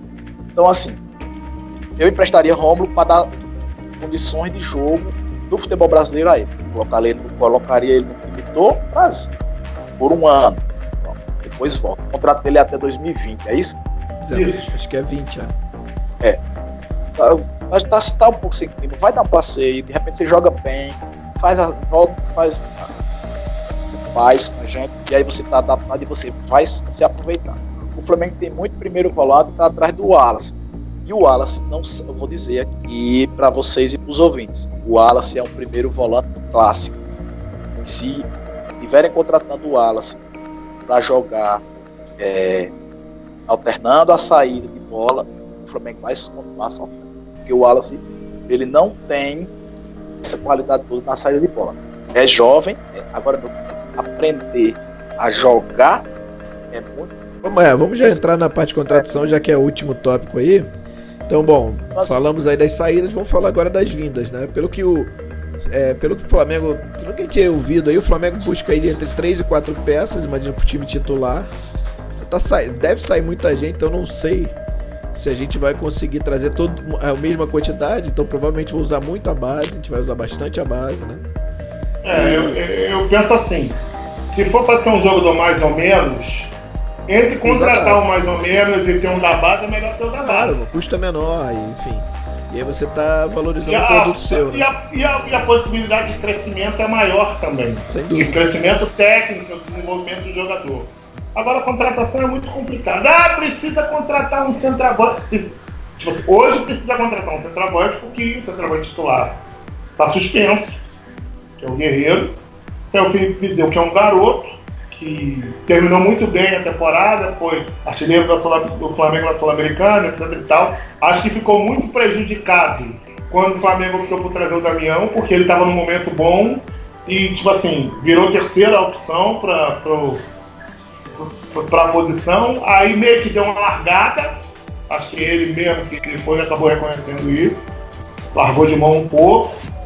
E esse período que ele perdeu, eu acho que ele, se ele continuar sendo reserva, tendo a opção de jogar mais, jogando mal, jogando bem, fazendo gol, não fazendo gol, eu acho que teria evoluído mais. E aí a gente volta na questão que o Raoni falou da formação de jogadores no Brasil. O Brasil hoje não tem centroavante jovem de bom nível. Não tem. Eu, eu acho tem. que talvez só perca, Não. só perca para as laterais, né? Em posição tão É, complicada não- que é centroavante. Não, né? não tem, não tem centroavante jovem, aí você vai ver assim, você pegar é, a artilharia do Campeonato Brasileiro. O Jô foi pro Japão, tem 31 para 32 anos. Dourado tem 28 para 29. André tem 27 para 28. Luca tem 27 para 28. Os jogadores mais jovens que se destacaram no passado tem para jogar nessa posição tem entre 27 e 28 anos, os mais jovens. Aí você tem Fred, que é mais velho, Guerreiro, que é da mesma idade do Fred, Love, que é dessa mesma idade também, 33, 34 anos. Não tem jogador centroavante brasileiro despontando com 23 anos, com 22 anos, com 24 anos. Não tem. Não tem, não tem. É uma posição morta no país, né? Praticamente morta. É, então assim, ah, tipo assim, ah, o Brasil vai, vai, jogar uma Copa do Mundo com um centroavante. Garoto, né? Que, que, não, garoto e que até um ano atrás não era centroavante. Não, tinha, é, pois é, exatamente. Era, jo, era jogador de lado de campo, que ia ali fazer segundo atacante, fazia gol, tinha boa chegada na área, porque tem uma técnica fora do normal e tal. Eu acho que não, tipo assim, não. Centroavante, centroavante, mesmo cara. Não é centroavante. Não é um centroavante, se você for pegar as últimas Copas, não é centroavante nem como o Luiz Fabiano. Centroavante de ficar ali. Como assim? Então, se você parar para ver, assim, algumas coisas que a gente precisa discutir, não só em relação ao Flamengo, até, até porque, assim, ah, beleza, o Lincoln, é um menino que é primeiro ano de, de, de sub-20, tem 17 anos de idade, se você parar para ver, cara, ele tá no time principal, porque o Flamengo não tem no sub-20 centroavante melhor que ele. Ele é primeiro ano de sub-20, está integrado ao time profissional, porque os outros meninos de, de, de 98, 99 e 2000 não são melhores que ele. Aí o que acontece? Você precisa apostar num cara mais velho. Ah, Wagner Love. Eu não, não gosto muito de comentar sobre Wagner Love, porque eu, eu tenho muita restrição desde sempre. Ah, embora eu reconheça que a primeira passagem dele no Flamengo foi muito boa, a segunda a segunda foi desastrosa, mas eu, assim, é um jogador intermediário que sempre foi tratado como jogador de seleção brasileira, inclusive sendo remunerado como jogador de seleção brasileira. Acho que não é um centroavante excepcional. Não é um centroavante que vai te dar 30 gols no ano. Ah, pode, ah, pode ser que venha e que faça os 30 gols no ano. Beleza, vou aplaudir. Mas, tipo assim, nunca foi isso aí. Nunca foi o que as pessoas quiseram vender que ele fosse. Se não, se não fosse, você tá falando do Love, você também não curto o Love, já falei isso no Twitter, eu não gosto, mas assim, pensando friamente no mercado, é, se não fosse ele, o que, que você é, pensa? É, a gente até falou do aí, Fred, né? Que o Flamengo chegou a praticamente é, tá fechado é, com o Fred. Não... Porque assim, aí é, é a questão que a gente fica discutindo da, da, da, identificação do jogador, e agora voltou esse papo, porque o Love, quando foi Corinthians, deixou o escudo, etc e tal. É assim. Ah, por, porque a questão é assim, centroavante novo e bom não tem. Tem centroavante novo para você apostar. Os que, que são reconhecidamente bons que têm feito, que têm alcançado marcas boas são os velhos. Foi Ricardo Oliveira, que tem 37 anos, que foi artilheiro do campeonato ano retrasado. Tem 200 anos. É, pô, e conseguiu agora, foi para o Atlético Mineiro, fez contrato de dois anos com o Atlético Mineiro. Aí você tem o Dourado, que. Ah, só faz gol de pênalti. Gol de pênalti vale mesmo tanto que exato, gol, gol de cabeça, de bicicleta, de mão, vale a mesma coisa. Tipo assim, é um cara que não perde pênalti. Verdade. E aí a gente vai. Aí a gente fica assim, ah, faz gol de pênalti. O Flamengo deixou de ganhar jogos importantes ano passado porque perdeu pênaltis. É, o Diego perdeu, né? Contra o Palmeiras, por exemplo. Contra o é, Palmeiras, tô nem falando da Copa do Brasil, não. É, pois é, então assim, é um cara que o aproveitamento de pênalti. Aí a gente fala assim, ah, tem que caçar. Realmente, tem que Sassá. O do Sassá é aquela pipa voada que a gente sabe é, que Sassá é. é qualquer coisa, né? Pode acontecer qualquer é, coisa. Tipo assim, eu acho assim, ele tecnicamente, ele, ele tem todos os predicados. É um cara que é forte, rápido. é um cara que sabe fazer gol, é um cara que é rápido, é um cara que realmente finaliza bem, mas é uma pipa voada. Exato. Como, é, tipo assim, como é que controla? Como é que forçou a situação para ser do Botafogo para ir do Cruzeiro? Aí agora já, tá, já arrumou um problema lá, já estava forçando a situação para sair de lá, para ir para o Grêmio, nessa negociação do Edilson, acabou que não aconteceu. Assim, que de repente seria esse jogador que faz gol e é jovem. Mas aí entra a questão do, do, do extracampo. Então, assim, e, e, e, é uma situação que assim, precisa ter um cara para fazer gol. Precisa ter. Então, deixa, então, deixa eu te perguntar aqui, voltando. Você então ficaria com o Viseu como, como centroavante para de repente Libertadores e investiria em pontas mais que façam gols, por exemplo? É, eu acho assim. É, é, aí a gente volta lá no começo do papo. Isso. Como é que o Flamengo vai jogar? Eu preciso saber como é que o Flamengo vai jogar para eu poder. Eu preciso, ah, vou jogar com. Tá, igual muita gente defende, ah, que o sistema com ponta não dá, que não tem mais, não tem jeito, que ponta não tem que marcar lateral, que tem que jogar com dois meios e dois atacantes. Muita gente defende isso. Então, é assim, se eu for jogar com dois meios e dois atacantes, já dá, porque tem Diego e Everton Ribeiro, tem que jogar com dois meios e dois atacantes. Vai jogar um centroavante, um cara de lado? Quem é esse cara de lado aí que te entrega, sei lá, 15 gols e 10 assistências por ano?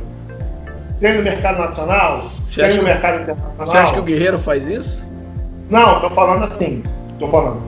Se você for mudar o sistema de jogo. Sim, sim, mas tô dizendo, vamos dizer, você acha que o Guerreiro seja, seria esse segundo atacante, por exemplo? Não sei, eu acho assim. A gente, o Flamengo montou um sistema de jogo que é praticamente imutável nos últimos dois anos, que joga muito em função dele. E por isso que tem tanta dificuldade quando ele não joga, embora ele não faça tantos gols quanto todo mundo gostaria, mas essa discussão que já foi tida lá atrás. Eu lembro muito bem. Você está contratando o Guerreiro, pensando que é o cara que vai te dar 25 gols por temporada. Não é esse cara. Verdade. É o cara que. Não, e tipo assim, tanto é que essa temporada foi a temporada que ele fez mais gol na vida, fez 22 gols. Se você está procurando o Hernani, que naquele ano de 2013 lá fez 37 gols, se você está procurando o Guerreiro, não é esse, não. É esse cara. Nunca foi, na carreira dele inteira, nunca foi. Então assim, ah, tô, tô precisando, porque assim, o, o Dourado, o Dourado e o Jô fizeram mais de 30 gols no ano. Se você está procurando um cara desse, que te 30 gols no ano, no Brasil hoje não tem. Tem Dourado, que está indo Corinthians. Vai jogar a Libertadores com o Viseu mais um ponto. Vai, vai trazer um, um centroavante estrangeiro vai repatriar um centroavante, como tem esse papo do Wagner Love? Eu, eu sinceramente não sei, não sei exatamente como opinar. Até porque ah, depende muito do, da, do, do esquema, é, né? Tudo, como é que o Flamengo vai jogar. Depende, tudo depende de como está pensando de jogar, cara. É isso que eu tô, falando pra entendi, vocês. Entendi. Se, se, for, se for ter a manutenção do sistema, desse sistema desse 4-2-3-1 para 4-3-3, com dois pontos e um centroavante lá, centroavante, precisa, de, precisa de uns pontas que aproximem mais do cara que joga centralizado e de caras que consigam dar passos melhores para esse centroavante que joga centralizado. Se vai jogar com dois meias, um, um segundo atacante, um cara, precisa pensar no segundo atacante. Vamos lá, não vai, não vai ser esse cara porque o Flamengo não vai contratar. Mas precisa, precisaria ser um Bruno Henrique da vida, Precisaria ser um William Bigode da vida, que não é nenhum primor de jogador, mas é o cara que faz gol e dá passe para gol. Exato. Então aí é, é, Porque assim, o Flamengo tem, tem dado muito tiro errado. Precisa acertar mais. Assim.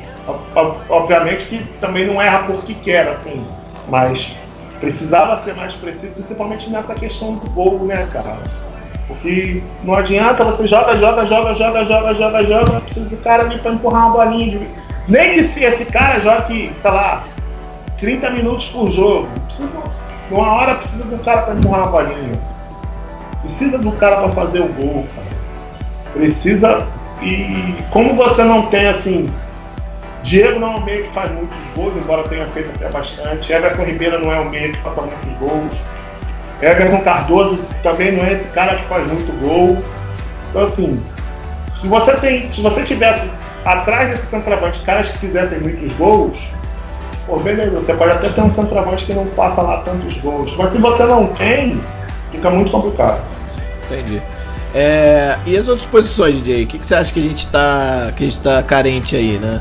Você falou de volante, você falou de Precisa, lateral. precisa, precisa de um zagueiro Certo. para reventar.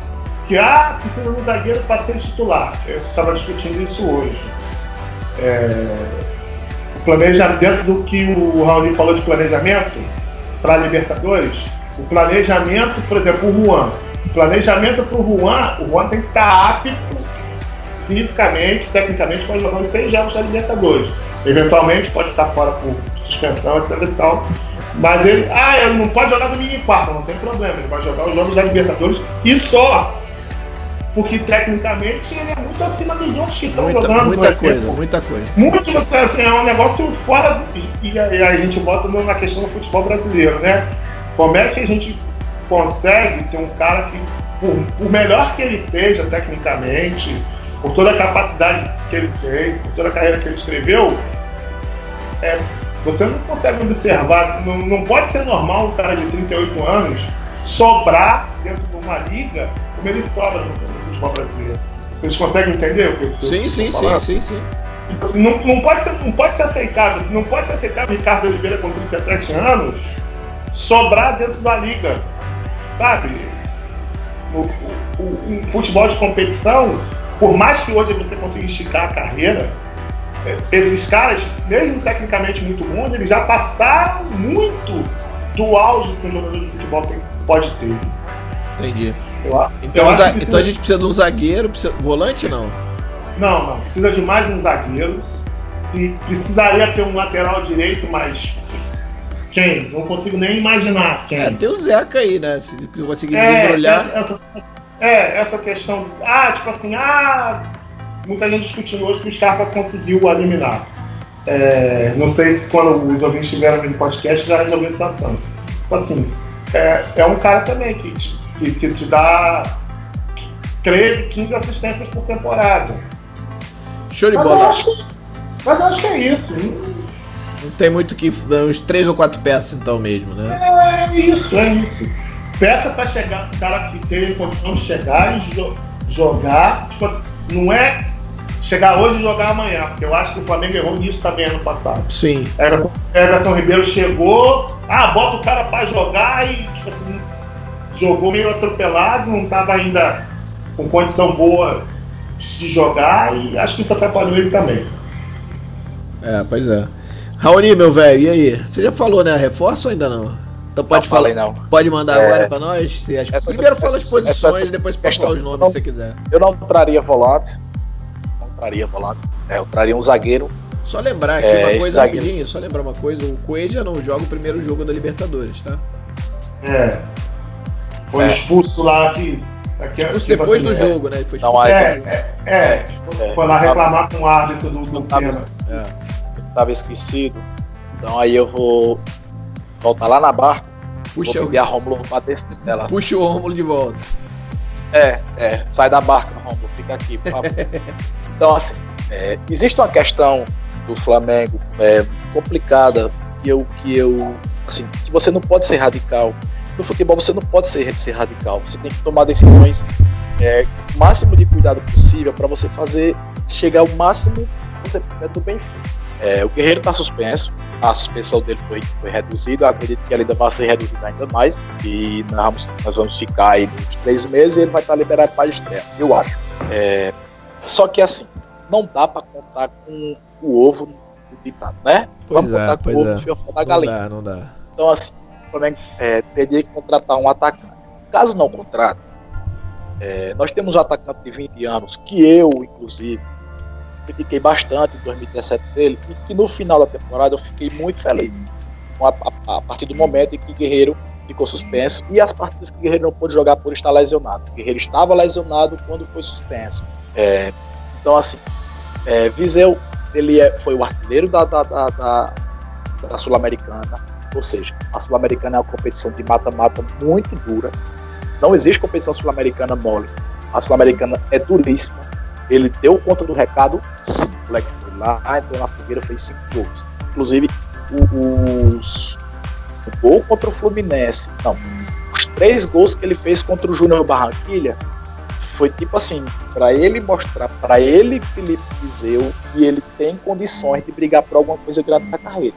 Então, assim, é, o, o, a gente precisa saber, nós mesmos precisamos saber, o que é que nós podemos esperar desses jogadores. Qual é o Felipe Viseu que a gente vai ter nessa temporada?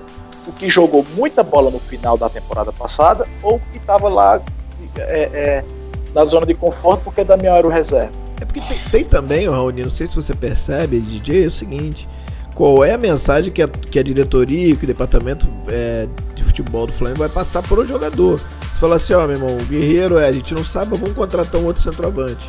E aí você meio que, mesmo Nossa. que não contrate, você dá uma minada ah, é. no cara, né? É, exatamente. No conceito da gestão de pessoas, o que, que você faz? Ei, moleque, fica atento aí. Ó, dá, não dá moleza não. Você viu como foi ano passado, não viu? Entrou, deu conta do recado, né? Pois é.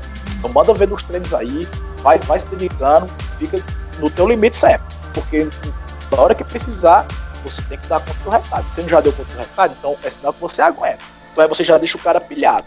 Ele vai precisar de mim vai precisar. Se ele precisar, eu tenho que dar conta. Passado eu dei.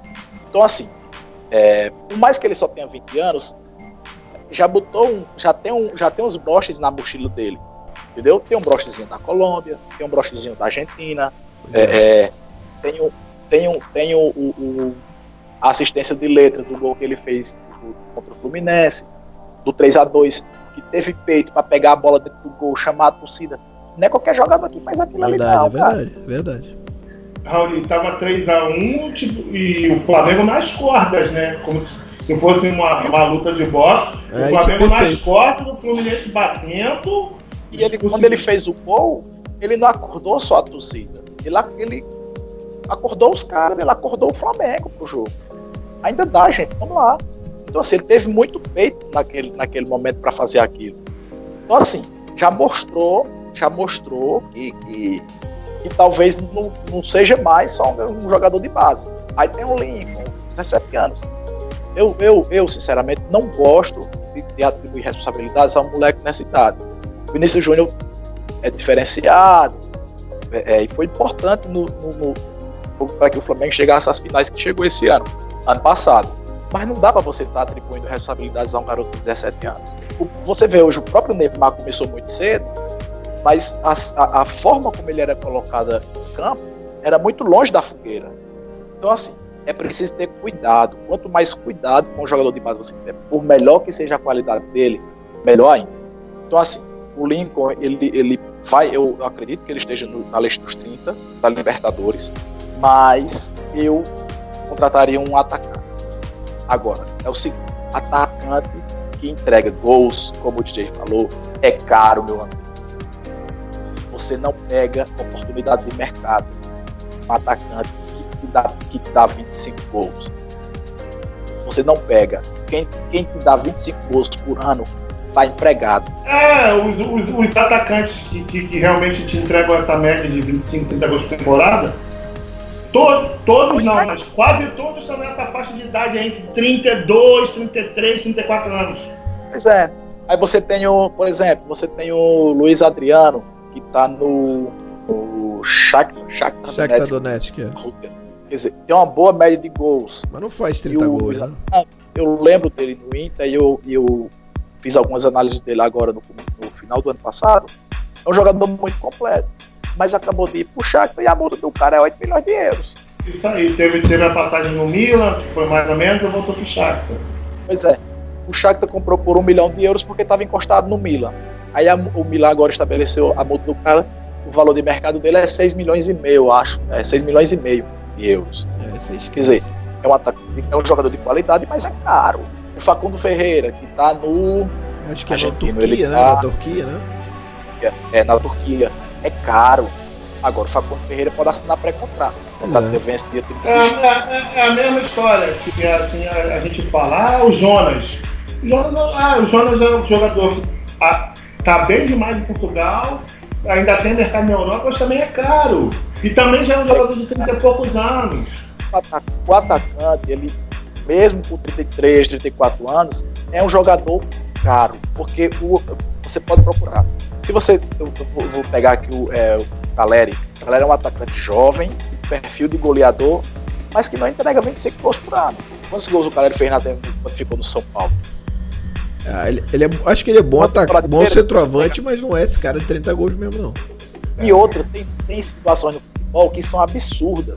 Que são absurdas. Tem, eu tuitei hoje isso.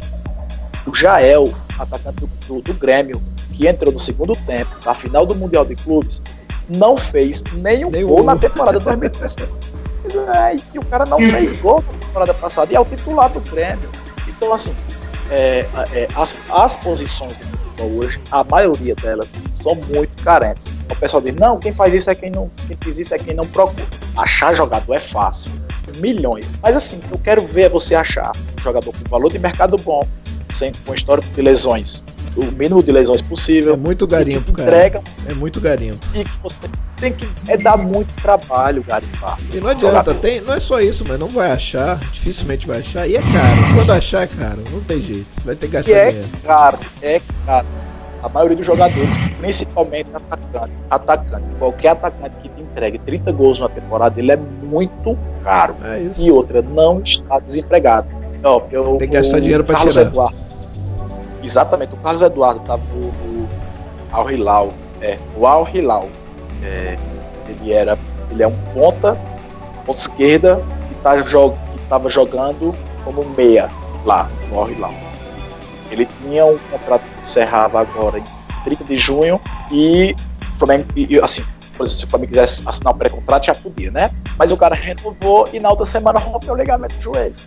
Aí, assim, além de tudo, você vai, vamos observar o fulano de tal, aí você fica lá, vê, assiste uns vídeos do cara, opa, interessante. Aí vê o pesquisar as últimas temporadas dele, é, faz um levantamento de lesão, de quantas partidas jogou, do que fez, do que entregou, do rendimento físico, de quando o jogador acumulou, de quando ele deu sinal que estava acumulado, de quando ele não aguentou. Você faz um levantamento completo. Quando você diz isso aqui, a gente pode ir nele. O cara vai e estoura o joelho. Então, assim, são milhares de situações. Ou, a gente poderia, podia prever que Guerreiro ia tomar um, chá- um chá contaminado e Felipe Zé ia ter que dar conta e ia fazer cinco gols na Sul-Americana. Três, dois jogos. Pois é. Então, assim, é, quem diria que um moleque de 20 anos, num time que não ganhou nada na temporada no seu estadual, ia fazer mais gols do que o atacante ter confiança do, do, do campeão da Libertadores. Então, assim, o, o, é, o trabalho de, de, de, de mapeamento de jogadores, ele é muito mais minucioso do que se pensa. Você pesa milhões de situações. Aí que entra a questão de contratar. Hoje, o que era que eu faria? Eu conseguiria um lateral direito. Os nossos laterais esquerdos são de características totalmente opostas, o que é ótimo. É, um lateral marca forte, marca muito forte, mas se lesionou depois não conseguiu mais voltar. O outro tem dificuldades seríssimas na marcação, mas é um jogador que apoia muito bem, é, tem gols importantes, assistências importantes. É, mas Segura um pouquinho, Raul. eu trazia um cara um um atacante- de lado, mais um centroavante. Um atacante. Agora aí, meu filho, achar o nome. É. Nem- melhor nem tentar, né? É, porque você, você se base, a a gente acaba se baseando muito no que, no que viu, no que viu, Sim. no que leu de informação, no que pesquisou. Sim. E às vezes você fez todo. E acontece também, você fez, que o Raoni, que o Raoni falou, você faz todo esse levantamento, todo esse mapeamento, aí, pô, beleza, vamos lá ver um jogo, uns dois joguinhos dele no campo para ter a percepção. E de repente você viu os dois jogos no campo lá e aí você fala assim, putz, de repente- porque um jogo só, de repente um jogo só, o cara não tá no dia bom, etc e tal. Aí você vai lá, manda o cara, beleza, o cara fica lá 15 dias, tá vendo dois, três jogos do cara lá. E de repente você fala assim, pô, o cara contra uma defesa fechada, o cara não arrumou nada. É. É desse jeito, cara. Então, assim, é muito trabalhoso. Não é Agora, fácil. o Flamengo precisa, precisa de um lateral direito mais, mais pela condição da, da, da, da temporada, mais pelo que a temporada promete. Porque sem Libertadores foram 83 jogos. Uma Libertadores seria perto disso. Aí é só água ou leite. É, sem a Libertadores, com a Libertadores, e um pouco menos, eu acho, não é isso? Um Acho que é isso. Um pouco menos. pouco menos. Chegando até o final, seria, acho que chega a 75 jogos. Isso. Então, mais a final da Copa do Brasil. Então, assim, pela, pelo que a temporada promete, além do aperto da, da, da, por causa da Copa, é, mais um lateral direito e aí um atacante esquerdo.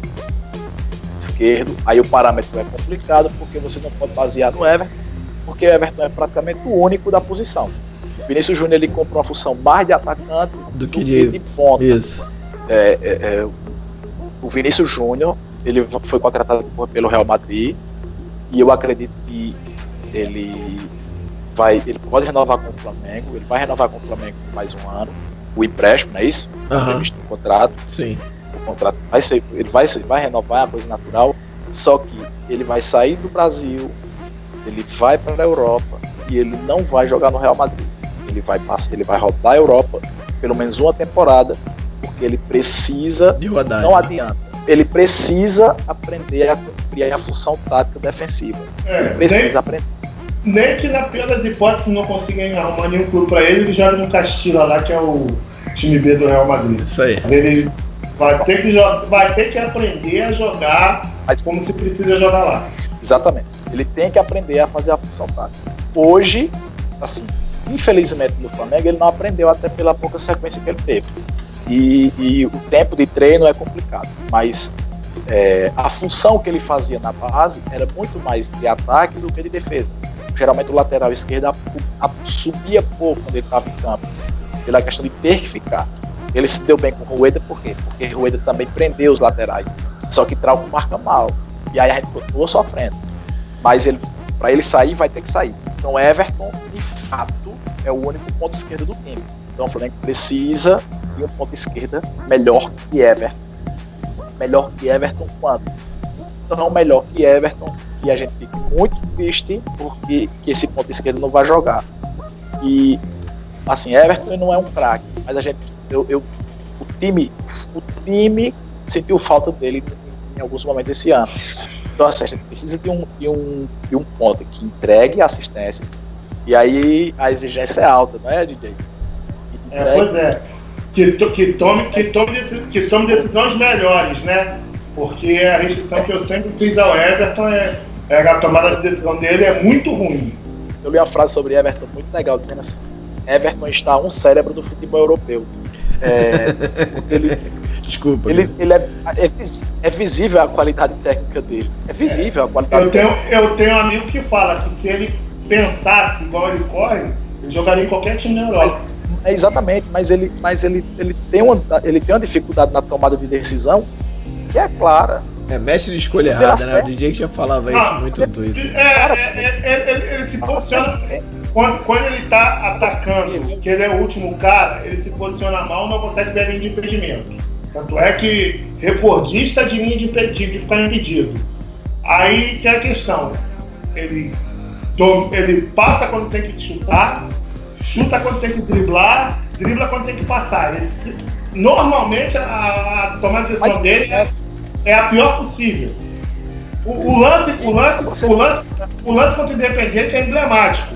Ele chega na cara do goleiro, ele tem a opção de driblar o goleiro, ele tem a opção de dar uma cavadinha em- cima do goleiro, que o goleiro já está embaixo, o qual tomar a decisão que ele deu um bico no peito do goleiro. Pois é. E a bola correndo com o pé esquerdo, né? Dizer, ele podia só dar continuidade, cortar e bater. É, mas, e mesmo assim, e mesmo assim, ele foi o líder de assistências do Flamengo em 2017. Então, assim, é, ele, ele jogou no limite dele. E isso é baixo, é pouco. É pouco. O Flamengo é pouco. Então, assim, a gente precisa de um ponta melhor que ele. Na direita, é, assim, subentendendo a continuidade dessa, desse, desse padrão tático do Flamengo, ou não, se for jogar um 4-1-4-1, vai precisar de dois pontos também, é, eu não traria ninguém. Agora, não trazer ninguém para a direita é dar um tiro no escuro quanto ao que Giovanni pode render. No Santos ele nunca foi bem. Pois é.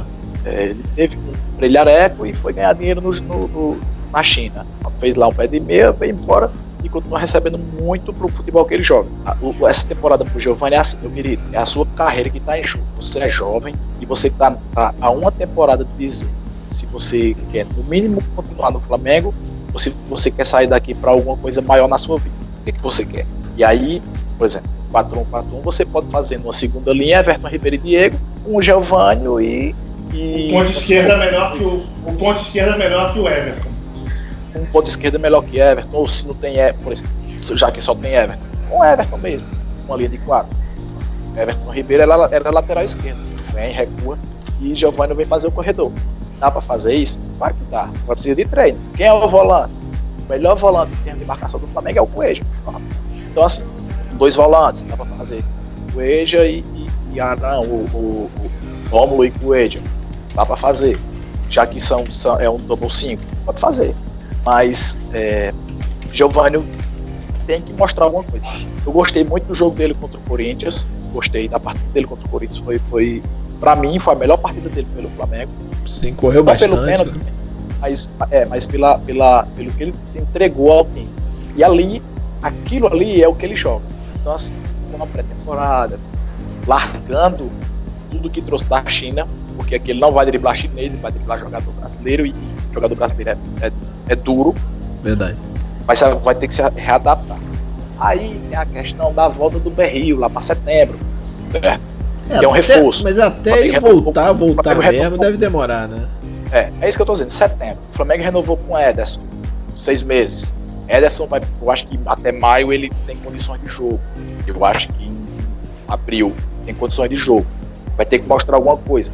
O Flamengo dá mais, se mostrar alguma coisa, dá mais seis meses, porque a carga de jogos depois da, da, da Copa vai ser muito pesada. E aí quem tem um plantel grande vai conseguir alguma coisa. Grande e qualificado. O Ederson tem qualidade. A gente viu que ele tem qualidade. Qualidade técnica, tática, um jogador inteligente, mas não, não vamos nem falar. Muito tempo parado. eu gostei da renovação.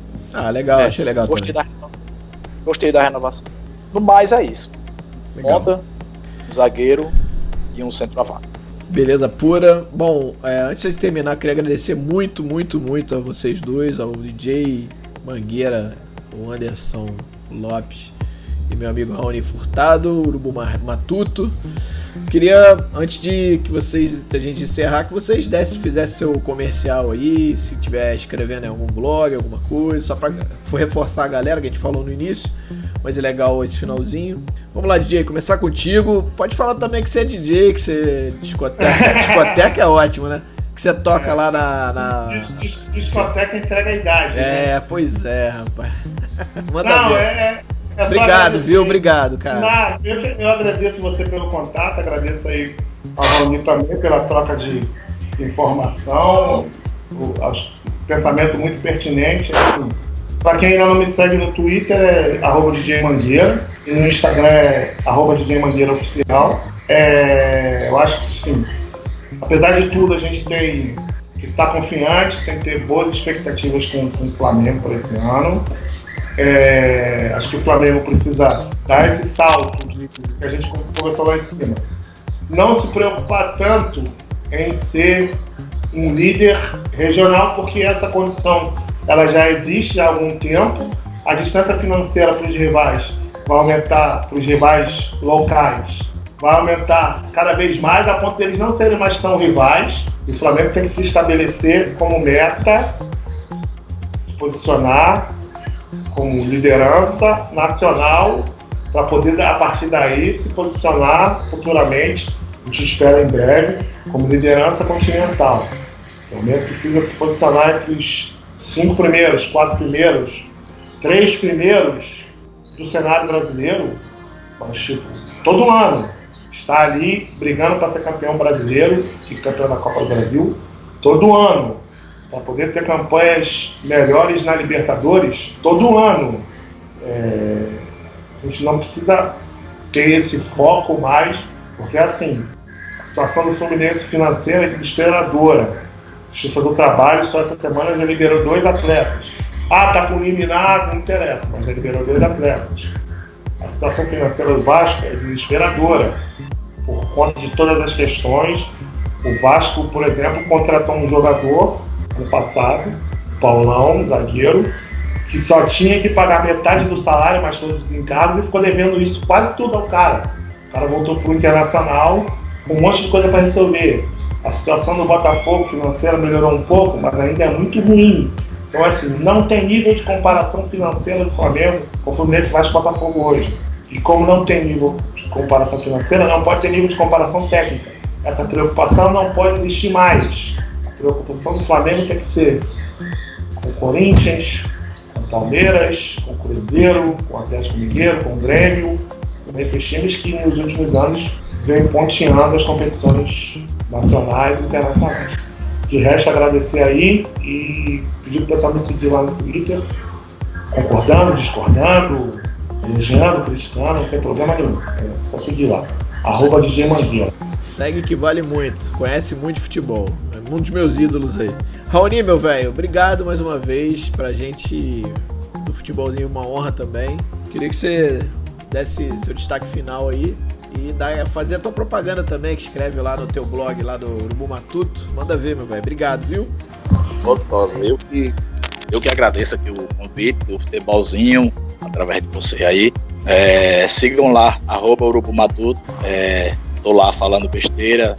Aqui, ó, aqui acolá são uma coisinha boa que se aproveita. Aqui acolá, alguma, em algum momento você que tá aí ouvindo, não me seguia, vai me seguir, vai me xingar, não tem problema nenhum. É, mas estamos aí, mais uma temporada para sorrir ou para chorar, mas é, é, a rotina do, do, flamenguista, é a rotina do futebol e é o que é o que nos encanta, o que nos atrai.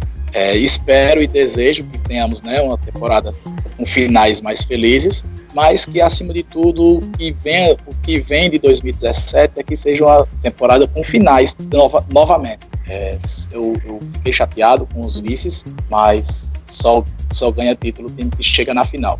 Então a gente, a gente eu espero que seja uma temporada com muitos finais novamente e que a, o, o final seja diferente do, do que foi ano passado. Saudações rubro-negras a todos e um abraço. Flamengo! Obrigado, Raoni. É, galera, então, vocês estão ouvindo aí pela primeira vez aí no nosso podcast. Queria agradecer a todos. É, a ideia inicial é ter esse podcast, como eu falei no início, de 15 em 15 dias, pegando é, as duas semanas do Flamengo e destrinchando e debatendo. É, e você que está aí, que ainda não tem o cadastro no Futebolzinho, dá uma chegada lá, futebolzinho.com, cadastra lá, tem não só o Flamengo, mas tem todos os outros times, todas as outras comunidades. E aí vai lá, se cadastra na comunidade Flamengo. A gente vai ter um tópico lá com, com as perguntas para o próximo podcast. Você pode fazer agora, né? Enfim, obrigado mais uma vez a todos. Fiquem com Deus e até o próximo podcast. Um abraço. Saudações de Bruneiro. Já. Uma vez Flamengo, sempre Flamengo.